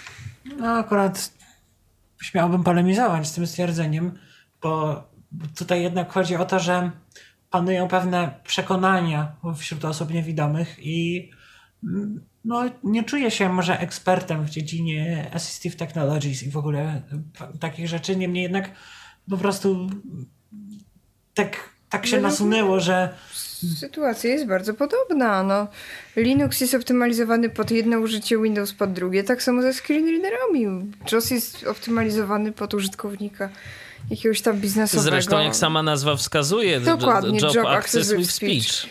A mm, NVDA jest y, optymalizowany pod człowieka. A i w niektórych to, no, ja nie wiem, czy pod co jest optymalizowany NVDA tak naprawdę, bo y, to i w różnych, no po prostu każdemu znaczy, według to, każdemu według y, każdemu według potrzeb i, I chodzi o to, żeby i chodzi o to, żeby były jednak y, no, możliwości dla wszystkich. Dobrze, słuchajcie, bo my o tym, jakie są czytniki ekranu i co jest dla kogo dobre, to spokojnie moglibyśmy zrobić następną audycję i może kiedyś zrobimy. Oj, nie, bo, oj, podejrzewam, że nie bo dawno, bo dawno już nie było. Dawno, dawno sobie nie rozmawialiśmy o tym, a to jest rzeczywiście ciekawy temat i fajnie a, byłoby różne dyskusje. I ja cały czas, i ja cały czas y, chodzi mi po głowie pewien, pewien eksperyment, o którym już tu kiedyś wspominałem, y, mianowicie stworzenie listy różnych y, czynności i kto jest stanie z jakim czytnikiem ekranu wykonać je efektywnie. Aha, żebyśmy my to, tak, żebyśmy tak. my to robili tak. na. I, to ja i to, oczywiście, i ja myślę, się zgłaszam. Że, I myślę, że kiedyś można by było do tego wrócić, zrobić taki eksperyment i wtedy byśmy zobaczyli, e, co, w czym, jak i kto jest w stanie zrobić. Ja się zgłaszam oczywiście z ZDSR-em moim ukochanym, bardzo chętnie stanę w szranki, prawda? Okej, okay, no to zobaczymy. Może jeszcze ktoś będzie chętny, to pożyjemy, zaczynamy. Arku, czy coś jeszcze z nowości, czy tyle? Hmm, tyle. Okej, okay, tak, to dzięki taką listę, którą miałem. Dziękuję Wam bardzo. Dzięki również i pozdrawiamy I Cię razu. i do usłyszenia. Cześć. E, mamy jeszcze wypowiedzi od naszych e, słuchaczek i słuchaczy. Monika do nas napisała. A propos Spotify, to powiem, że jak on działa na iOS, to nie wiem, natomiast ja na Androidzie korzystam i jestem mega zadowolona. Jest bardzo przejrzysty. Czekam tylko na asystenta głosowego, który podobno ma być. I jeszcze mamy wypowiedź od Maćka E, który napisał do nas tak. Generalnie odczytywanie napisów przez VoiceOver działa i na iPhone'ach, i na iPadach, i na Apple TV i zachowuje się to całkiem w porządku, natomiast ja nadal nie jestem w stanie przeboleć i zrozumieć, dlaczego na macOS X e, nie ma wsparcia dla ich odczytu. Pisałem niejednokrotnie do Apple Accessibility, jednak jak na razie na zapewnieniach się skończyło taka wypowiedź od Maćka. No szkoda, bo to rzeczywiście byłoby fajne, gdyby to wszystko tak jednotorowo szło i te napisy również były odczytywane na e, macOSie. Co do odczytywania napisów na macOSie. Yy, podawałem, yy, przynajmniej jeżeli chodzi o Netflixa, bo to nie będzie działać w innych yy, usługach, ale przynajmniej jeżeli chodzi o Netflixa. Podawałem ileś naście audycji wcześniej, i zresztą y, podobny bardzo sposób, y, tak naprawdę znak po znaku, praktycznie identyczny, y, ostatnio się pojawił w poście Floriana Bejersa a propos nauki języków z perspektywy osoby niewidomej. Tylko dwie osoby doszły do tego samego osobnymi drogami. W każdym razie jest sposób do zmuszenia przeglądarki i to jakiejkolwiek przeglądarki, żebyśmy ze screenreaderem słyszeli czytane napisy w Netflixie, jeżeli uruchamiamy Netflixa w przeglądarce. Czy to jest Windows, czy to jest Mac, powinno to działać i nie powinno być z tym problemu. Więc tam sobie trzeba wejść albo w poprzednie tyflo przeglądy, albo w tego posta yy, gdzieś poszukać yy, i spróbować właśnie w ten sposób, yy, w ten sposób y, to znaleźć bo tak się da zrobić i można, da się, działa, działa coś takiego. To może jeszcze zanim skończymy, ja taki pozytywny akcent na koniec dorzucę. Yy, cały czas wchodzą poprawki co do porozumienia Komisji Europejskiej odnośnie zielonego paszportu covidowego, czyli naszej przepustki do wolności którą nam chce tutaj Unia przyszykować i w ostatnim, yy, ostatniej wersji tych poprawek w artykule 8 pojawiło się stwierdzenie, że trzeba zapewnić dostęp yy, wszystkim osobom niepełnosprawnym do czytanych dla człowieka czy przez człowieka treści tego certyfikatu, tak zwane human read, read, readable content. No, czyli żeby ten tekst, to co tam stoi tekstowo było dostępne dla wszystkich osób, zarówno w wersji cyfrowej, jak i papierowej. Jestem ciekaw, czy to znaczy, że co, w Braille'u będą też te certyfikaty wychodzić. No wątpię, ale przynajmniej mamy jakieś zapewnienie, że ta wersja cyfrowa będzie dostępna. No, chyba. Natomiast, y, natomiast ja jeszcze rzutem na taśmę, słuchajcie, y, podczas y, telefonu słuchacza Arkadiusza sprawdziłem u siebie jeszcze raz Whatsappa, bo cały czas mi coś tam przychodzi i słuchajcie, pojawił się przycisk przyspieszania informacji, przyspieszania odtwarzanej informacji, wiadomości i mm, nie działa to tak, jak mówił E, Krzysztof, słuchacz, tylko działa to bardzo poprawnie. Jeżeli chcecie, mogę to zademonstrować. Jesteście Czyli zainteresowani. jesteś w dobrej grupie, krótko mówiąc, akurat. No, nie wiem, iPhone 8, nic więcej nie mogę powiedzieć poza tym, że iPhone 8, tak?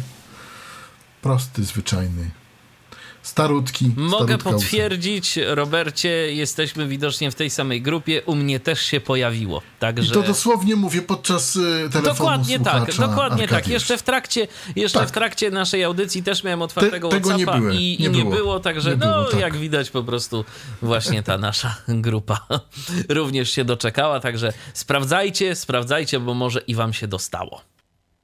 Tak jest. Dokładnie. Jeszcze z takimi dwoma dosłownie drobniutkimi newsami. Em, jeden news, y, Instagram pracuje nad opcją prywatności, która pozwala nam ukryć y, to, kiedy jesteśmy lub byliśmy aktywni.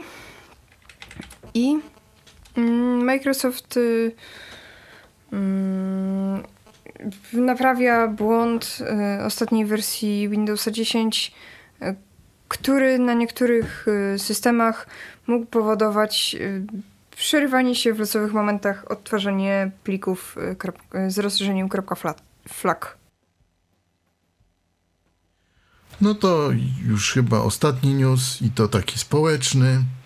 Infolinia 0800 137 200 y, to news dosłownie z, no z tej godziny. 130 0800 137 200 infolinia tak zwanego pierwszego kontaktu, mm, działająca całą dobę. Słuchajcie, y, o co w tym wszystkim chodzi? Chodzi o to, że załóżmy, że wam się zapomniało, mm, że kończą się wam jakieś tabletki, albo, no nie wiem, przypuśćmy, pies wam zjadł paski testowe y, od mierzenia cukru, albo jeszcze inna jakaś sytuacja, i można wtedy zadzwonić i poprosić o wystawienie recepty na dany medykament o, w ramach ubezpieczenia. To taka ciekawostka. To chyba jednak nie ostatni news, bo teraz przeszukuję na szybko Twittera mm, i widzę, że yy, od 2016 roku czekaliśmy się, doczekaliśmy.